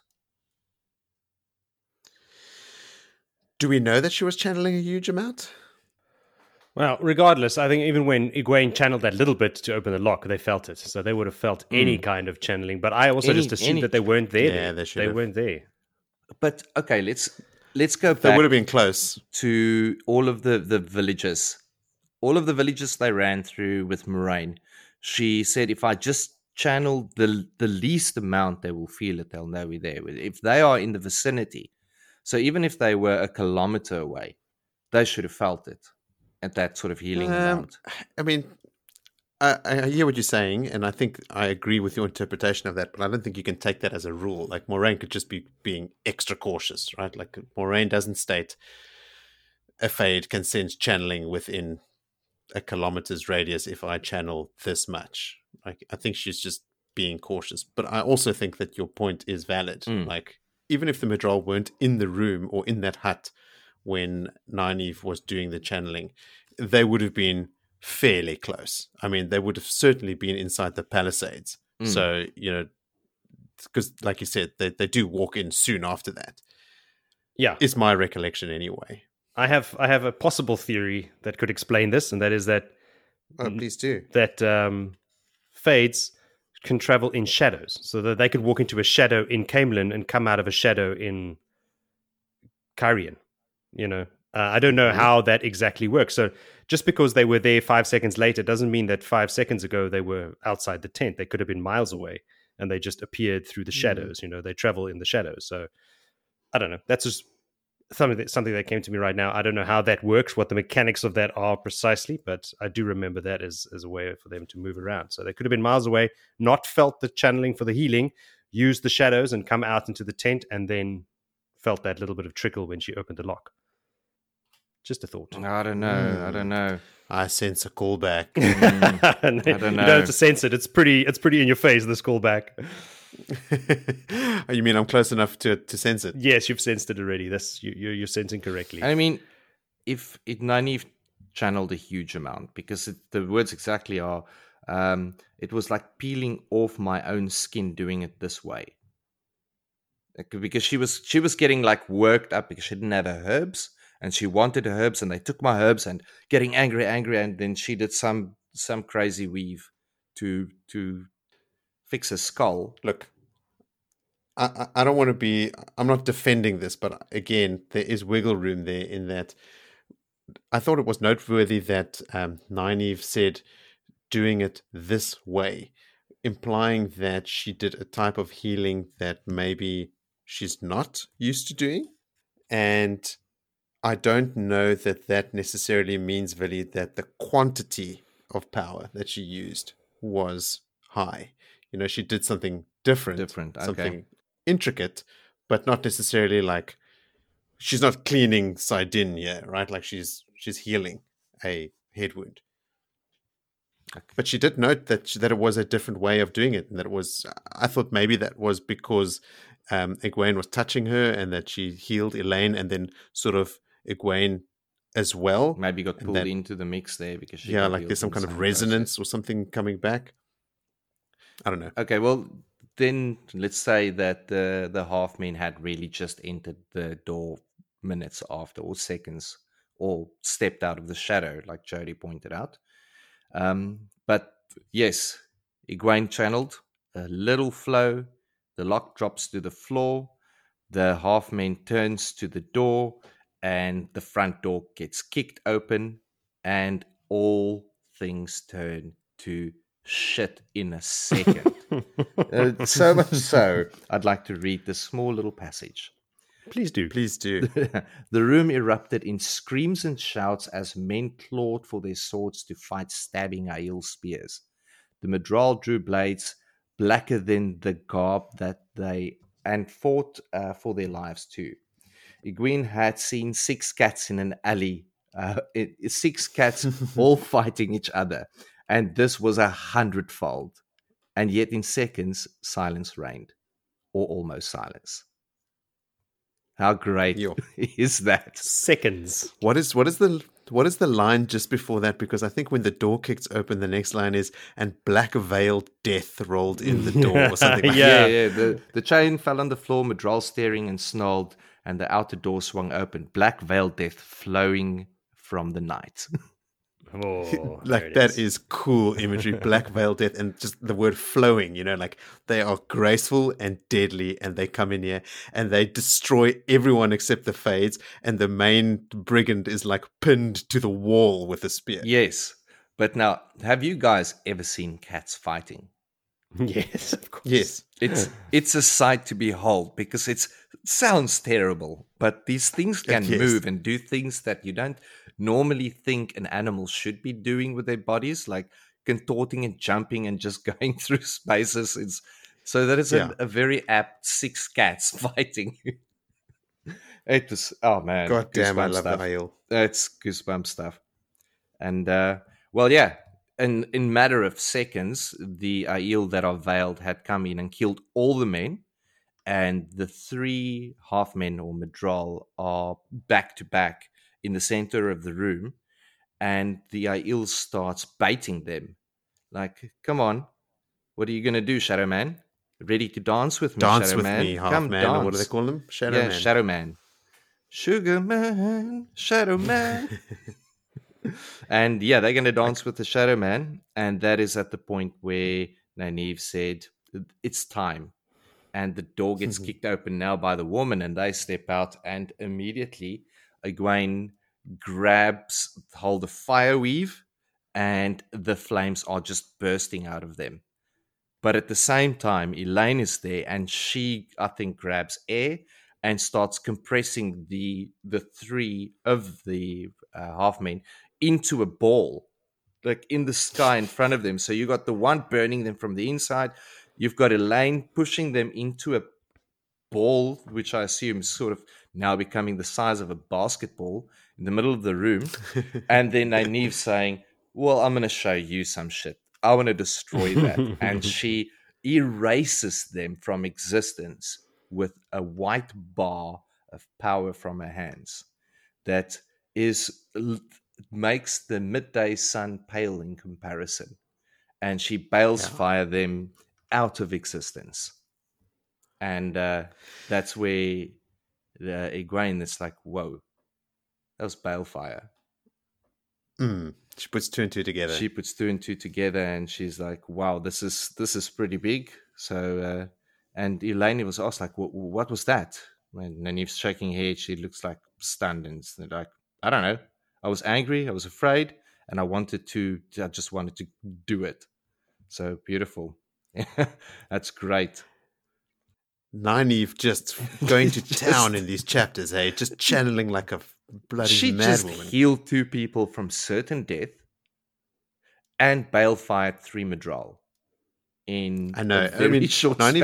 Balefire sort of like overshadows everyone else, but I mean, I also love Egwene like making fire erupt from within all three Myrddraal at the Same same, time. time. right? So she's she's doing multiple weaves at the same time, and then Elayne's move is also inspired. Like I imagine the ball sort of being the size of three half men, but like crushing them together and like bending them in ways that their bodies are not supposed to bend, and then crushing in further and further and further, like you said, Vil, to like the mm-hmm. size of like a basketball or something, and then the balefire hitting them. Like these three girls just annihilate these half men. It's teamwork It's- for you, man. Oh man, it's beautiful. Yo. It's it's Combo. combo meter was all the way up. Oh, Oh, man, special move. Boom. sure.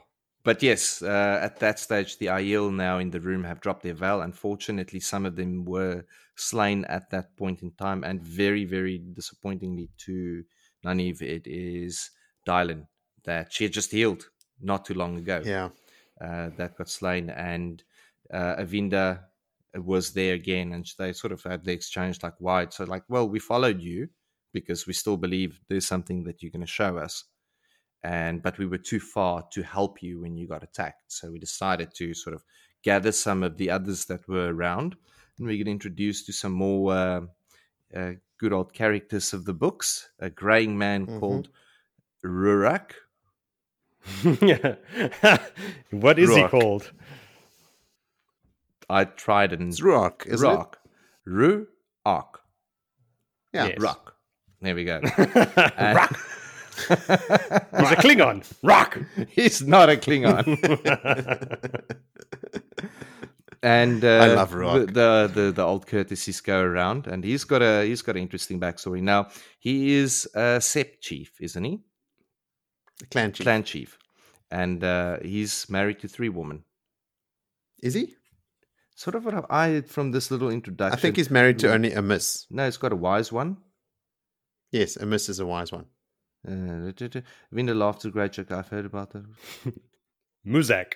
She talks about being caught between your wife Mm. and some wise ones, and then when your wife is a wise one, it's even Oh, worse. right.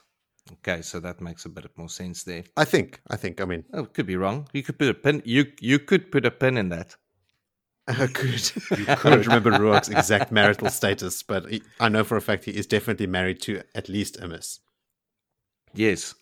Well, now they uh, then get more into pleasantries. They clear the room of all the dead. Um, there's no Myrddraal to be cleared because they have evaporated in out of existence. This is the the beauty of Balefire. Um, yeah, and they uh, just just uh, start. Obviously, Rhuarc mentions the when they grab their rings, the Aes Sedai rings back. He was like, "Whoa, what what is that other ring?" Because uh, uh, he only knows of one person that carries a ring like that, and that's the uh, Malkieri King. Um, hmm and sort of even Lan is known by the Aiel. Oh yes. So uh, it's pretty much the end of the chapter. I can't remember if there's anything else that happened there. They were then going to move on, and they were escorted in the morning um, by the Aiel. So the girls got them each a horse, so they're back on horseback. And the next day, they start riding with the horses uh, to the next town where they will catch a boat, whether it is the same one they were on or another one but uh, they sort of worried that taking the horses too fast because these are ill on foot. And this is where Aviendha and they start joking around like, I'll outrun your horse for 10 miles. And Rhuarc is like, ah, 10 miles, I'll do it for 20 miles, not a problem. Do you want to see? Mm. Go for it. And yeah, just uh, getting them into the, the, the reality of how these are you can move on their feet. Hmm. And there's even I a, think yeah. we're all going to say the same thing. are, are we when they when they separate? And it looks like the Aiel were just really waiting for the horses to f- like, leave them so they could run faster. Faster. Yes, exactly. oh fuck! Finally, we left these wetlanders behind. Let's speed it up now, guys. Yeah. So yeah, they uh, they make it to Jurin, Jareen, and they they see there's a boat sort of just docked there, or for a brief moment, called the Darter, and they get Mm. on, and the captain is like, "Well, you're just just as lucky because we only stopped you because the meat has gone rotten." And uh, they asked around the blue crane, and they're like, "Yeah, no, they saw the blue crane still upriver, still stuck." And um, yep, they buy passage and double for the horses, and they are back on a slower boat. A slower boat. Yes, The a Darter. Darter. it was a bigger boat and slower, yeah, it's got a bluff Yeah. bow and square sails. Mm. And it and that's what happens to fast boats. The captain said they Yeah, get themselves stuck. Hmm. Yeah. So yeah, and that's that's where it leaves the that chapter off. The girls have had their little couple of mile run on land, did some magic, killed some people, and just moving on. Another day in life of Aes Sedai, or one of Yeah, the just Aes Sedai. Erase some fades from existence and, you know, Uh huh. Bring some people back from the brink of death. You know, all in a day's work. when um the after uh, Nynaeve had healed uh, Dailin before they move on, uh, the maidens call Nynaeve Wise One when she's sort of like, "What? What are you doing? I told you to do this stuff." They say, "Oh yes, at once, Wise One," yeah. which is cool. yeah. Oh, they they're already used to dealing with people like Aes Sedai.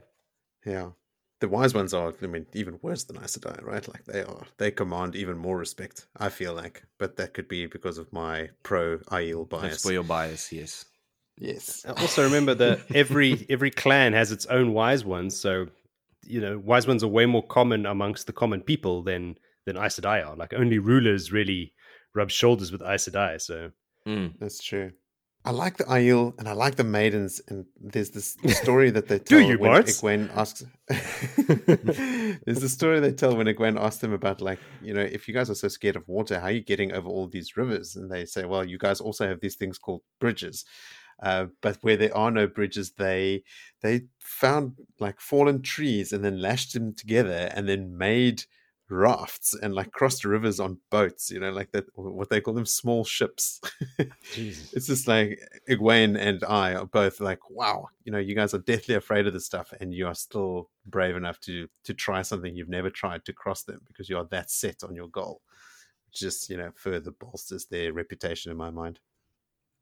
No, look, they, I don't think their reputation needs any bolstering. Um, for anyone that is listening to this podcast that would have obviously read all of this, they know exactly how badass they are. And obviously, so rad. rightfully, they get that uh, um, authority or that uh, respect that you uh, give them. Yeah, totally. The Aiel also like didn't see the Aiel War as a war at all. oh, no, it was an execution. that's that's all that it was. You you this is the carrying out of justice. our most holy of uh, holiest of symbols. Um, do you want to? What's the tree's name, Moritz? Uh, was it? It was not the Avendesora. It was the other one. Mm. Is it? Is Avendosolera or something like that? Aven, some derivative of Avendesora. Avendoraldera. Avendolardera.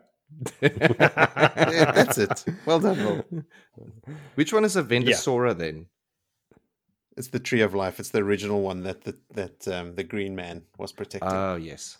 it's the one uh, whose leaves are also depicted on the ways. And which So one is the one in take the Lord of the Rings that is also? Uh, Yggdrasil. no, that's Marvel. Um, yeah, That's the, the white tree. The I white know, tree, but it white also had tree. some uh, what other name? I'm sure it did. What it was was a mystery. Too much fantasy. Yeah. Elayne, sharp cookie, eh? Adding two and two. Uh, it looks like Rand is he who comes with the dawn. Mm. Yeah. Like she's connecting all the dots. I feel like those dots have been connected, but just a reaffirmation of it. Perrin has connected those dots. Yeah. I think Perrin Ah. and Mat they, Well, a- actually Oh, I keep mention of it. forgetting. This is the first time that uh, the girls actually face an Aiel. They weren't part or Yes. partal to any of the other parties that came across the Aiel. No, So that is No. right. Yes. so they've never heard of um, he who comes with the dawn. Mm. Um, as if the Aiel are not badass enough. You know when they're circling the fades, and saying, Dance with me, Shadow Man, they are looking the Fades straight in the eye. And the Fades have this like innate ability to cause fear in whoever they look at. And the Aiel either don't fear them or fear them and still taunt them. I think that they still they still feel the fear, but they overcome it. I think. Yes, they Yeah. almost embrace it. That's Yeah. sort of like their whole shtick. Yeah. I mean, how cool is that? Very cool, Moritz. Oh well, they were grateful that the girls stepped in and said, you know, Rook saying, you know, we, we would have danced with him, but maybe two, maybe three of us would have, maybe four would have died. Who knows? Yeah. Maybe all of us, but we still would have danced. These Yeah. O's like dancing, man. They really love their rhythm. yes, they do. They're like the wolves. The wolves in Aiel. Like we'll we'll all die trying to kill these motherfuckers, but we don't care. Yeah, and you, the realm of man doesn't even know what it is and haven't seen a Trolloc for thousands of years. They just know how to Yeah. party it up and look at fireworks. I think someone mentions the wise ones and dreaming and sort of plants the seed in Egwene's head about going to seek further guidance about being a dreamer or a dream walker from Mm. the wise ones. Like that comes up here already. Yeah, there's there's a little ch- chit chat about. There's actually quite a bit in here because there's a, a lot of introduction around the Aiel and their obviously their culture and their ways. This is prolonged exposure to Aiel, Mm. yeah. Yeah, so I mean we we're blowing over it, but I mean we're also not going to do it chapter or uh, sentence by sentence every little thing that's being said, I suppose. but there's there's there's quite a bit of that in there, and all these little talk and the inner little jokes that they crack with each other. They're quite a Yeah. festive bunch as well. yeah, quite a, quite a big lore dump in this Mm. chapter. which is great. But I mean, none of it takes away from that momentous channeling death Yeah. scene Yeah, and the dancing of the spears. the Fades felt that one. oh, they they they surely did. Now, Mhm. with the killing of the three fates, Yes. how many Trollocs would have died? if there were Trollocs linked to them, probably a whole bunch of them. if if a Hundreds. fist of Trollocs dies in the forest and there's no one there to hear it, do they really die? Chilling in the way, sitting back, eating a leftover of a horse or whatever peasant they got their hands on, and then all of a sudden, like three hundred Trolloc just died, like boom. Fall off a bridge into the void. yeah, look, I don't think that every fade has Trollocs linked to it. I don't know. They don't. They don't elaborate on that ever. No, it's it's like you you kill the fade, you kill the Trolloc, don't you? So three fades just makes sense. If they had Trollocs, you know, linked to them. What I'm saying is there are probably fades acting as lone agents that don't have a fist of Trollocs. Mm. Because sometimes fades need to move around without these lumbering, loud fucking animals.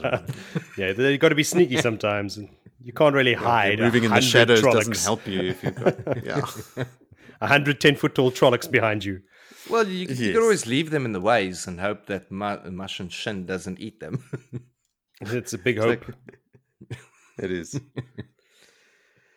Okay, should we move along then to chapter 40 called A Hero in the Night? Please take it away, our hero in the night, Jody. oh, Moritz, uh, when you when you play when you edit this, chuck in the little Bonnie Tyler song, please. You know. I need a hero. Exactly. As soon as I read this, uh, that song has been in my head the whole morning now. No, you're serious? I've had two weeks of Disney princess songs in my head switches nowadays. So Frozen is a thing for her now, and it's not going away. No, Yeah, strap in, dude. That's a couple of years. Frozen years. never goes away. Well, back to the heroes, different heroes in a different night. We're back on the boat. We're on another boat now uh, with another character, but on the same river. So now we're with Mat and Thom, and they're just coming into Arendelle. Uh, and there's so many refugees, man. Just the docks are packed with refugees. The ships that are coming in are ferrying refugees. Well, half of the ships, like they're not carrying grain or whatever. It's just people and lots of little children clinging onto mother's skirts. Yes, Philly. Here's where they all are. And um, Mat finally showed Captain Mallia the letter from Elayne while he was uh, on- this journey because the captain has been very persistent in trying to ingratiate himself with them this entire time. Um, Mat also has two full purses of gold and silver, uh, and no more willing gambling opponents. Everyone is now like, no, no, it's cool. We've got other things to do. We're busy. Um, he also opened the letter, Mat, uh, with a nice hot knife to see what was inside it, and there's nothing of any interest in there whatsoever, which I'm sure pisses him off even more. Uh, Thom even read it and said, it. uh, Thom's read it and he said, "Look, there's no ciphers or codes that I can see like that relate to the to the game of houses or or anything." So it's like literally a nothing letter. Um, so know, Mat's like, "Well, whatever." He promised he's going to deliver it, so by Jove, he'll do it. That's the end. so um, before disembarking, Mat takes one last swipe at the at the captain's expense, saying like, "Oh, maybe I'll sit here and have one last meal and a game of dice." Hey, what do you say? And the captain just goes white in the face, and he goes, "No, no, okay, fine, I'll go." Um, Thom's not too happy with his like, "Why do you keep on having to tease this guy so much?" Like, I realize he's not a nice guy, but like, come on, man, you you're poking the the the, the, the sleeping bear here. You know, just just leave it alone. Uh, also, on the way on this journey, Mat's hunger disappeared like two days ago because um, he's been eating the the ship out of house and home. There's no food left on board. but like two days ago, his healing hunger disappeared. So Mat is back to full strength. Mat, welcome back, buddy. You. Uh, phew, he's back. Why did he not back down and say, "Okay, cool, I don't, I'm not that hungry," and take the food still at that volume and chuck it out the window? Look, he's pushed his luck enough, I think. Doesn't he say that he did do that? Yes, he, did- he, did- he says it's like, yeah, well, two days ago already, I started feeling full, so I just decided I'll just Throwing it overboard. make sure no one watches Oh, yes. it out the window. What a dick. Throwing away food. That is a bit of a dick move. I mean, there's people outside like starving. he's throwing it overboard. Yeah, well, Mat, what are you going to do? Mat gonna Mat. Mat gonna Mat. So they also, ironically, passed the girls' ship, the Blue Crane, yesterday, the day before. In this case, I don't know. Mhm. Yesterday for you and me might be something else. So, uh, so they had passed it, and the Captain Mallia had not done anything, not stopped to help them or anything, and that's what Mat says is the uh, is the reasoning behind him giving like one last dig uh, to the captain for not stopping to help, and and Thom actually gives him shit like you know like you stop and help everybody you see, and, and Mat's all like tough guy, uh, well, I'll help people if they can pay. But then they're walking through the town after disembarking, and he sees one of the mothers with the little kids hanging on the skirts, and he just digs money out of his pocket and and gives it to them, you know, and it's gold coins and silver. He doesn't even look; he just shoves it in her hand. It's like, go go get food for the kids, you know. And Thom just looks at him and he's like, "Shut up!" like, yeah, yeah, you help them if they pay for you, buddy. Yeah, whatever. So he's not such a badass as he's trying to pretend to be. No. So yeah, um, he, asks one of the soldiers there guarding the docks, like, "Hey man, we need to go find a place to stay. Can you recommend a good inn?" And he's like, "Dude, there's no inns. There's no place. There's you, you're not going to find anything." And he goes, well, "What about some horses? Do- All the horses have been killed for food and eaten." And Thom's like, "Eating horses?" Just completely outraged. So yeah, things are bad. There's no place to sleep. Everything's full. There's no food. They're even chowing their horses. Shit has gone awry. Um, he also hears that Morgase has given the order to stop the crossings over the river uh, the next day, and Thom actually mentions this as to be like that doesn't sound like her at all. She's she's very quick to anger, but she's not a mean person. She's very kind. She has a good heart. She would not stop helping these people. So we're already getting hints there that uh, Rahvin has been influencing her Totally. and making her yeah because later on in these chapters that i've gone ahead he does pop up there and you and you can see the the effect he's having on her. But he has the Mhm. first sign of it here.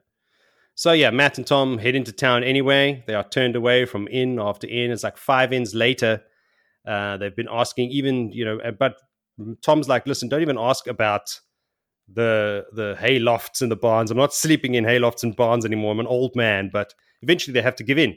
Uh, even Thom with his Gleeman's cloak is not having any luck. Nobody's interested.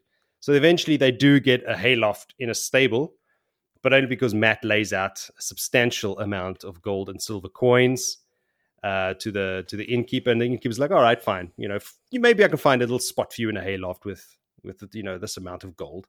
Uh, but he's not keen on selling his horses, though. But then Mat proposes a gamble, which is a bad idea. the, the innkeeper doesn't know, but his greed overtakes him, and he's like, "Yeah," because Mat tells him, "Like, look, I'll I'll play you for dice. Like, two of your best throws against one of my throws. Whoever wins gets the horses. You know, he's like, oh, sweet. So now they have horses. No, no. Whoever wins, if if he loses, he'll buy the horses off him for double the gold that he paid for the hayloft. All right, did he? I skipped that Yeah, in my yeah. reread. All right. He uh, he was very nice about it, but he, he he kind of bamboozled him into pretty much buying the horses for cheap, I guess, for this for the economic times that they in. Yeah. Well, look, he's got a place to sleep. He's got gold coming out of the wazoo, and he's got some horses. So it's no no skin of his nose. He's fine. Mat's nose, that is. Mm. They got some shelter, and just in time because there's a big storm brewing and the rain has arrived. And they climb up into their hayloft, making some beds, and they have some dinner. I suppose it's bread and cheese. I can't remember, but I can only assume it's bread and cheese. The classic bread and cheese. Um, and while uh, and then Thom lights up his pipe, obviously, uh, which I thought was maybe not such a good idea in a hayloft, but anyway, he knows what he's doing. and just then, a slender woman wheels her cart into the stable, and it's it's Aludra. Uh, but everything's dark, and then all of a sudden they hear some funny noises, and the light comes up, and she's she's created fire. And Thom's even like, "How did she do that so quickly?" You know. And we know that she's got her little tricks. strike a flint and a stone in this hayloft. Yeah, and it's with in the dark in a hayloft, but it was done so quickly. Uh, she smells Thom's pipe. Before Mat can announce their presence, though, uh, four men enter the stable, and it's old Tammuz. You remember old Tammuz, don't you, from our little stint That in bloody Mm. fool that bloody fool? So left apparently, the punks too close to the to the fireworks. and it was his fault, but he, in the end, didn't get blamed. She did. So she's been Mm, kicked out of the of the guild, but she's using her knowledge of fireworks to to earn a living. Like, and she's, she's later on she mentions like she's not going to starve to death with this with this knowledge and not use it. You know, she's not giving away the secrets of the guild, but she's not going to not create fireworks. I mean, that's who she is. So apparently, he got her kicked out of the guild after that whole Rand Loial and Landfill Lanfear scene in Cairhien. Um, and she's been making fireworks despite no longer being in the guild. And that's why they're following her because they think like, look, she's um, she's selling secrets or something, so they're going to kill her. just want to pipe in there the Sure. absurd like level of how ta'veren have influenced her to be kicked out of the guild to then again be thrown another sort of gravity curve by Mat now being another Yeah. ta'veren. It's like she's just a toy for ta'veren here. Like Rand comes around and stuffs everything up. Like sh- there's nothing that poor Tammuz or did it wrong. Like they were just like, and here they are on the point of killing each other now because none of Yep. them did anything, and Rand just managed to walk into their place. Yeah. True, eh? I didn't think about it like that, but yeah, she is again with another ta'veren. Like that just set her on her path to eventually end up with Mat. So Rand put her on the path to to meet up with Mat all those months ago. Swept that spaceship in interstellar space into his gravity and uh, immediately into orbit. Like it's done. Let's go make some cannons. Yeah, sure, Veli. That's exactly what I was thinking. That's exactly how I would have said it. well, that's I, I got to look at ta'veren as being big planets. They just affect everything around them. They just pull It's them true. in. No, no, your analogy's spot on. It Um, tracks. It does. So yeah.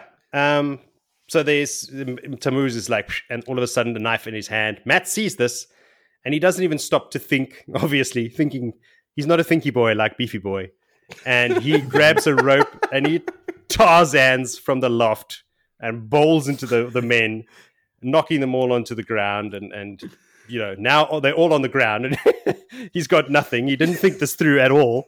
So these four dudes stand up with their knives, and he's like, "Ah, fuck." Um, but just then Tom like calls him and is like, "Hey, bro," and chucks down his quarter staff, which he snatches out of the air. I'm kind of like getting a like a Matrix vibe when it happens. I could just hear like Matrix music start playing as he snatches it out of the sky. And then, uh, yeah, so no problem now. Everything's sorted. It's ass kicking time. So yeah, I've also broken down a little bit of the moves as as I tend to do with Mat's quarter staffiness. So Tammuz is first. so he knocks the the the bla- blade out of his hand and then to the head, crack down. That's it. End of this man. Uh, his, then the next one is not very clear, but it's just a whirling of the staff. There's knees, ankles, ribs, and heads, and then everyone's down. That's it. Four guys, no problem. Dealt All with. right. Dealt with. I mean, if he can take care of Galad and Gawyn that quickly, these four stupid, whoever the hell they are, these nobodies, or as uh, as Aludra refers to them, sons of motherless goats or something. Um, this is this is not a, challenge for him whatsoever. So they're all down. Mat turns to Aludra and his classic line is like, "Did you have to choose this stable to be murdered in?" And she's like, "Well, you know, shit, sorry, You know? Sorry, it was an open stable. fuck, you know, it was raining outside. I just came inside. There's nobody was watching this place, and here I am. So now Thom is Thom is only now climbing down from the loft. There was no need for him during this fight. Uh, he threw down the the quarterstaff. That was his his role in this. There are of course introductions. Um, you know, my name is Thom Merrilin, and a flowing of the cloak and a flurry, and a you know, as he always does. And, and Mat, who has a tendency to attract uh, attention, he's think I think he calls him. It's like yes, yes, he does indeed there's a reward. She's like, look, I haven't got any money. Like, uh, thank you for your help, but I can give you some fireworks. And I'm thinking as well, my nets, my, my notes are Mat plus fireworks equals bad. So anyway, he gets he gets some fireworks, and I can just imagine Thom going, no, no, that's a bad idea. Um, he's reaching out to touch them, and she slaps his hand away. And she's like, no, first listen to me, you son of a bitch. So she gives him some safety instructions, which is obviously going to ignore straight away, and some like you know details on how they work. And she's like trying to explain the fuse, and he's, and he's like, ah, yes. What does he say? It uh, where you put the fire. And She's like, yes, where you put the fire. it's like uh, it reminded me of Arya, you know, sticking with the pointy end. I was like, just yeah. going to say that. Get out of my head. it's like she just like looks at him like he's a moron. Like, yes, where you put the fire. Very good. And her last instruction to him is do not cut them open. And he's like, Yeah, I've heard that before. When I cut them open the last time, and I'm so going to cut them open again, which he does later on. It's like, but anyway, so why even talk to him about it? Uh, so yeah, before the sons of goats awaken, they decide to to leave. Uh, Aludra says, "Look, she's going to head to Lugard, uh, not Caemlyn, because probably these guys think logically she'll be going to Caemlyn, so she's going to subvert expectations."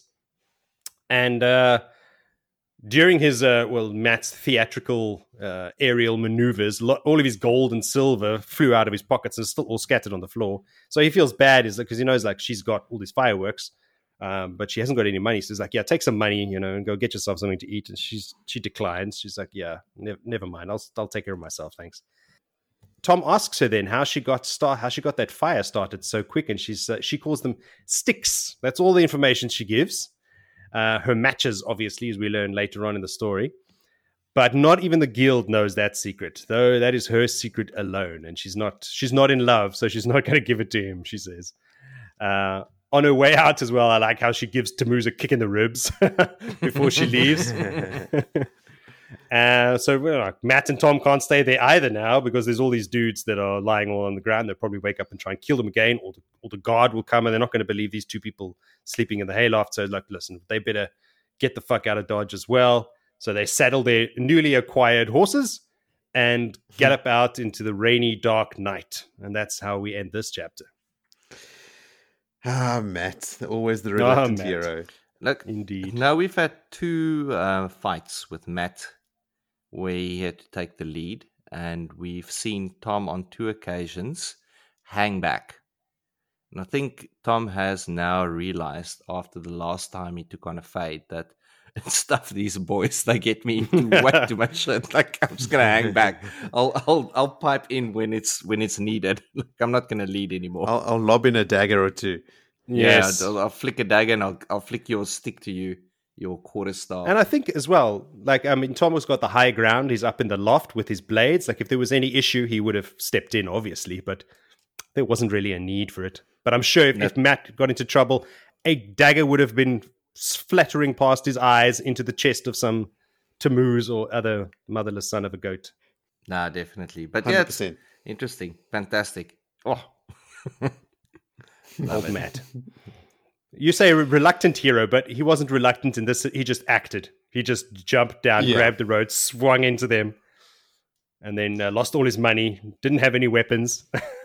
But it's like, oh shit. But he does say at the end of the chapter, he goes, "A bloody hero, Thom. If I ever look like acting the hero again, you kick me." Hmm. You'll be a hero again. You'll see. Oh, he Can't and Thom himself. go into the Tower of Ghenjei, like on quite a, a heroic journey. Yeah, man. That's a Moiraine. suicide mission. Yeah, big time. Here's a little fun thing that I picked up on. When they're in the town after they've got off the boat and there's a soldier that's sort of like moving people along, Mat comments on the soldier saying he had the grizzled look of a squadman, an experienced leader of 10 or so. There's no way Hmm. Mat Cauthon from Emond's Field would know that. That's No. definitely his battle memories Mm. surfacing. Definitely, yeah. Wow. I never picked up on that. That's true. Yeah, it was like a very specific read that he took off this guy, which I thought was cool. Um, what else did I have in here? Not much that you didn't say already, Joe. Oh, wait, actually, I No. lie. Liar. When Aludra mentions Galdrian dying, Thom grimaces. Mm. In my notes, I have in capital letters proof. okay. True. yes, I remember. I did pick up on that. Forgot to mention it, but I did pick up on that. Yeah. She talks about how like uh, We don't Cairhien need any more proof. into chaos and stuff. Yeah, Yeah. I, I, Yeah, I'm now even more convinced. Yeah.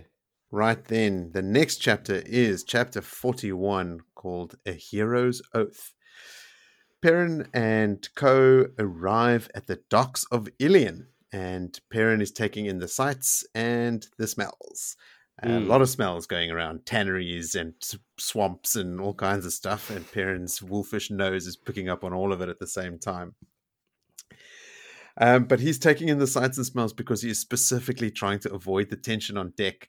Uh, Moiraine is pissed that Faile had told Perrin she knew Moiraine was Aes Sedai and that Faile was following them because she believed that they would lead her to the Horn, but specifically because Perrin had withheld that information from Moiraine. She wasn't as angry that Faile knew or thought that, but that Perrin actually kept that from her. Um, so Moiraine was not outwardly angry, but she was being very cold and very sort of stoic. Uh, but it sets everyone on edge.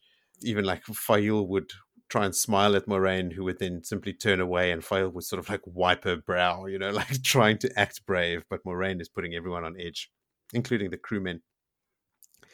But oddly, Lan actually seems to think it's funny, like almost smiling. Um, and Perrin says that a few days earlier he heard Moiraine ask Lan in a voice like ice whether he saw something to laugh at, to which he responded with, and this is the quote I would never laugh at you, Moiraine Sedai, but if you truly intend on sending me to Myrelle, I must become used to smiling. I hear Myrelle tells her warders jokes. Gaidin must smile at their bondholders' quips. You have often given me quips to laugh at, have you not? Perhaps you would rather I stay with you after all. And she had given him a look that would have nailed any other man to the mast, but the warder never blinked. Lan made cold steel seem like tin. Lan lately has been really quippy and I don't know, Yes. flippant. Like his little like little poetic turns in the in the last podcast you mentioned it as well. Something's going on with this guy. I don't know. Oh, what's going on He's with feeling him? He's obviously Yeah. missing his love. Um, so anyway, so everyone's walking on eggshells around Moiraine, and like there's tension on the boat, like to the point where Loial has just stayed in his like sweltering cabin to avoid the vibes, like under the pretenses of going over his notes. But uh, Perrin reckons it was just to avoid Moiraine. Uh, so Perrin is just trying to focus on the city, hoping that its size and the the fact that it is, you know, so far away from where they were would keep the wolves at bay. The ship had outrun the wolves that had followed him from the mountains and his dreams had become more normal. I think uh, since that first night when he sort of saw Lanfear and Ishamael, uh, there were only two other times where he sort of accidentally entered the wolf dream, but Hopper would always chase him away, just telling him it's too dangerous. So eventually the boat docks and they disembark. You know, the, the horses get unloaded, um, and Perrin feels a sort of like a tickle at the back of his neck before he realizes he can smell the lavender soap that Faile uses close by. And she's basically just, you know, trying to antagonize Perrin the whole time. She's taking great enjoyment out of making him uncomfortable. She's just making him squirm. But then Moiraine approaches as well, and she tells Zarine, which she insists on calling her, that she needs to leave them and find uh, better hunting elsewhere. But Faile promptly declines. She's determined and resolute to stick with them.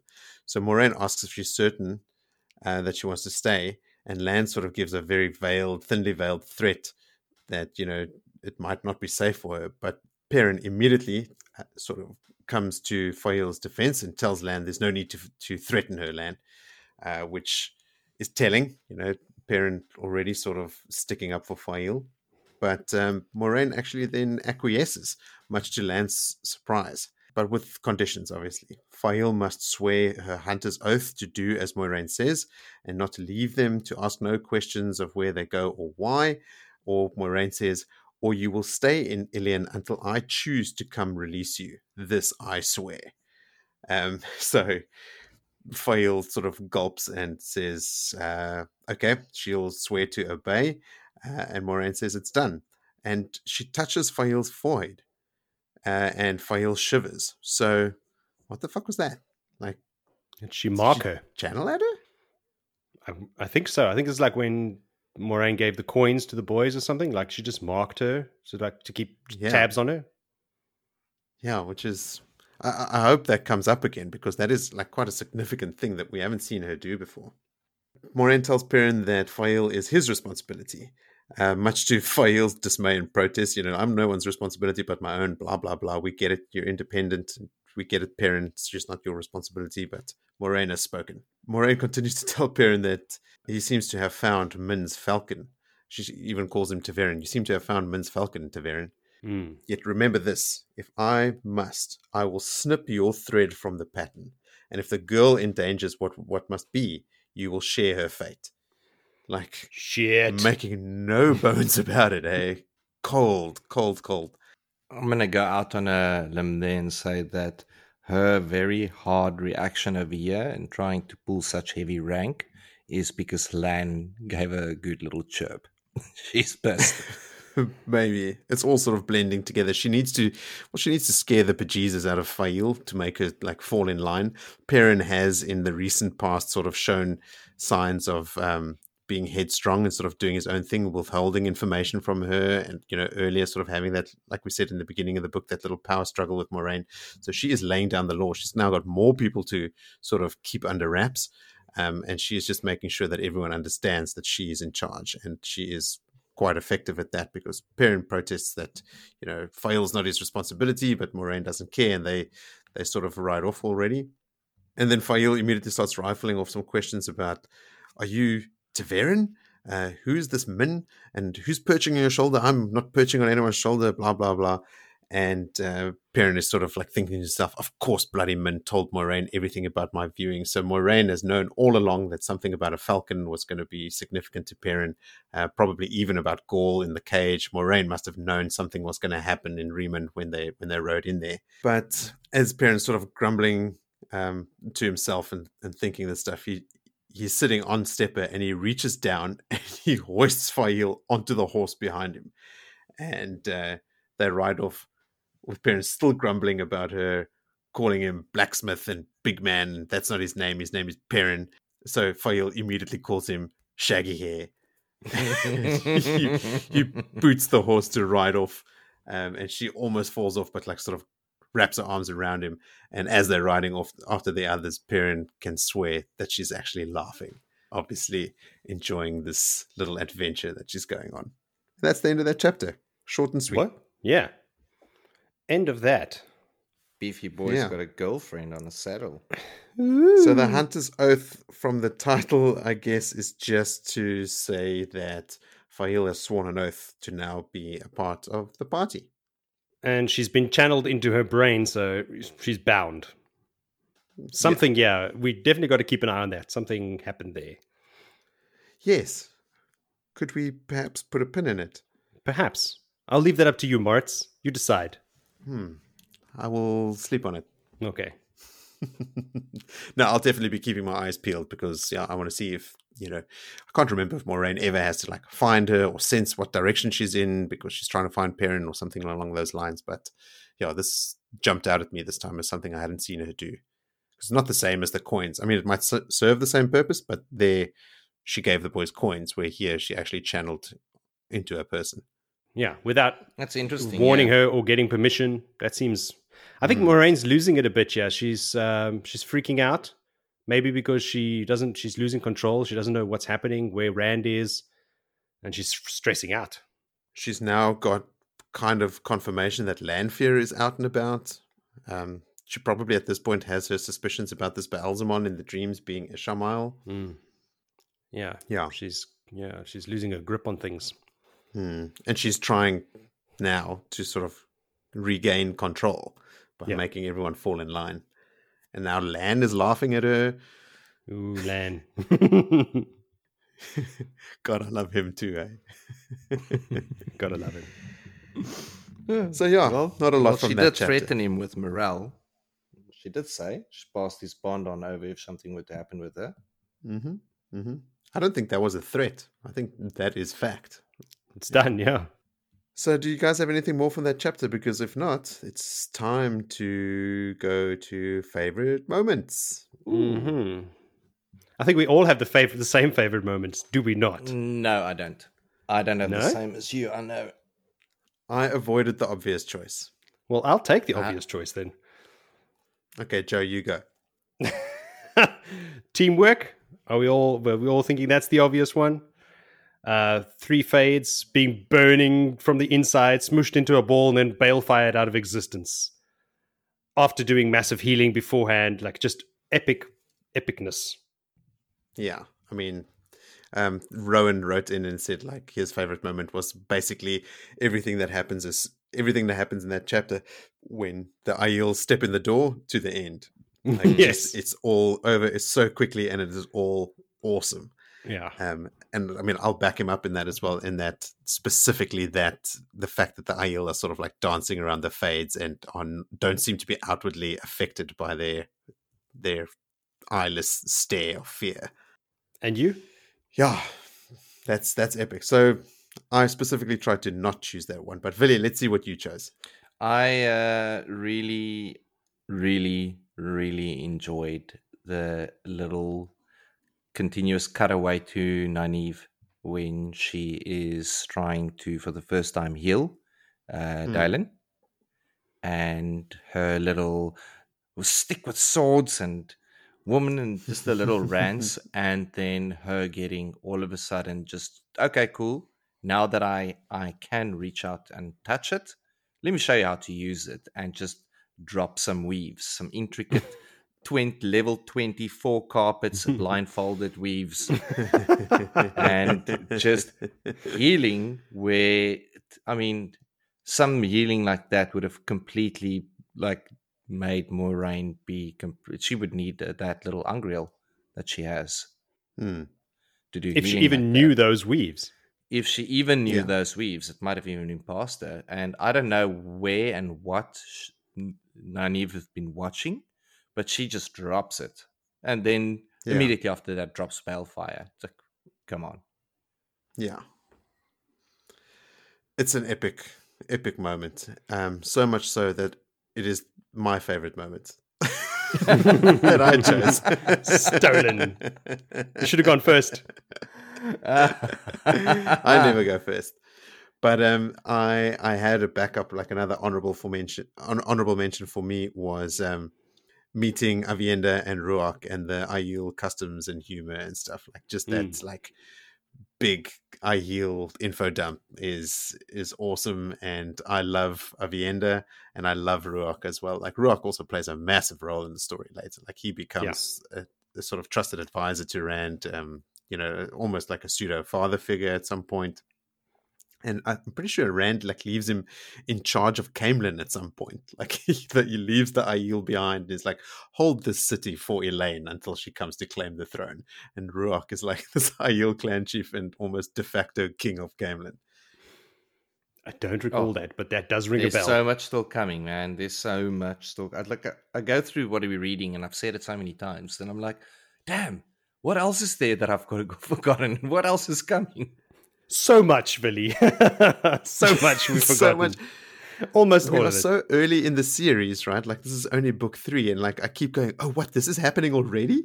Oh, Yeah. What's going to be in the other books? Awesomeness. Is this also? I just want to bring it out. Is this going to be our new measurement for weaves? Like we're going to just measure it by the amount of carpets. Like that lay. that was like a four carpet weave. and then when they reinvent traveling, oh, that's a six carpet weave. Oh, I don't know, bro. We're going to have to really, you know, break it down because six carpets seems too little for traveling. Yeah, no, we're gonna have to start working in cubes of carpets. It's our own unit of measure, yes. which we have traditionally not been very good at. It's because we haven't had our own one, Moritz. We can make the rules now. Okay. We're in charge. This is true. This is true. Okay, so to our listeners, send in your favorite moments, your corrections, your theories, or whatever you want to us. Um, probably via Twitter is the easiest way at Blood and Ash Pod. Uh, we've got other social media links in the description of the episode, uh, but we are always keen to hear from you. Tell your friends. Uh, let's continue to simulate that sort of wheel of time discussion when you meet up with other people that have read the stories, all the stuff that you want to get off your chest, all the things you want to sort of nerd out about. That's that's what we're here for.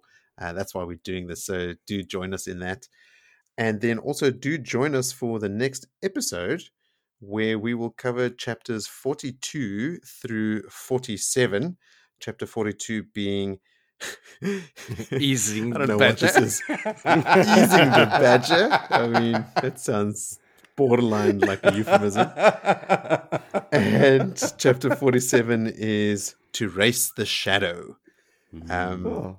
We are getting to the real pointy end of this book now. And as I said in a previous episode, the, the last couple of chapters don't exactly play along uh, in terms of like, you know, breaking it up into six uh, nice, easily uh, divvied up chapters for, for us to cover in an episode. So uh, we'll probably have some odd episode lengths, but I mean, that's always been the case. We've, Yeah, we've never hemmed happens, man. episode lengths at all.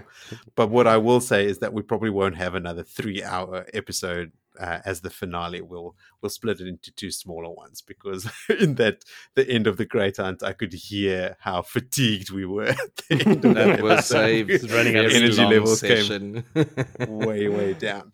So this one will split up a bit more. I think it's uh, we'll do like I think there's nine chapters left, and we'll do like four and then five or something like that. But as we go along, I'll obviously announce the chapters for the next episode so you guys can read along. And on that exciting note, I think we will call it a day. And I thank you, gentlemen, for joining me again. And I will see everyone next time. Qapla'! See you next time. what was that, Joe? What was that? That's my Klingon, my Klingon sign off. It means success. Okay. Cheers.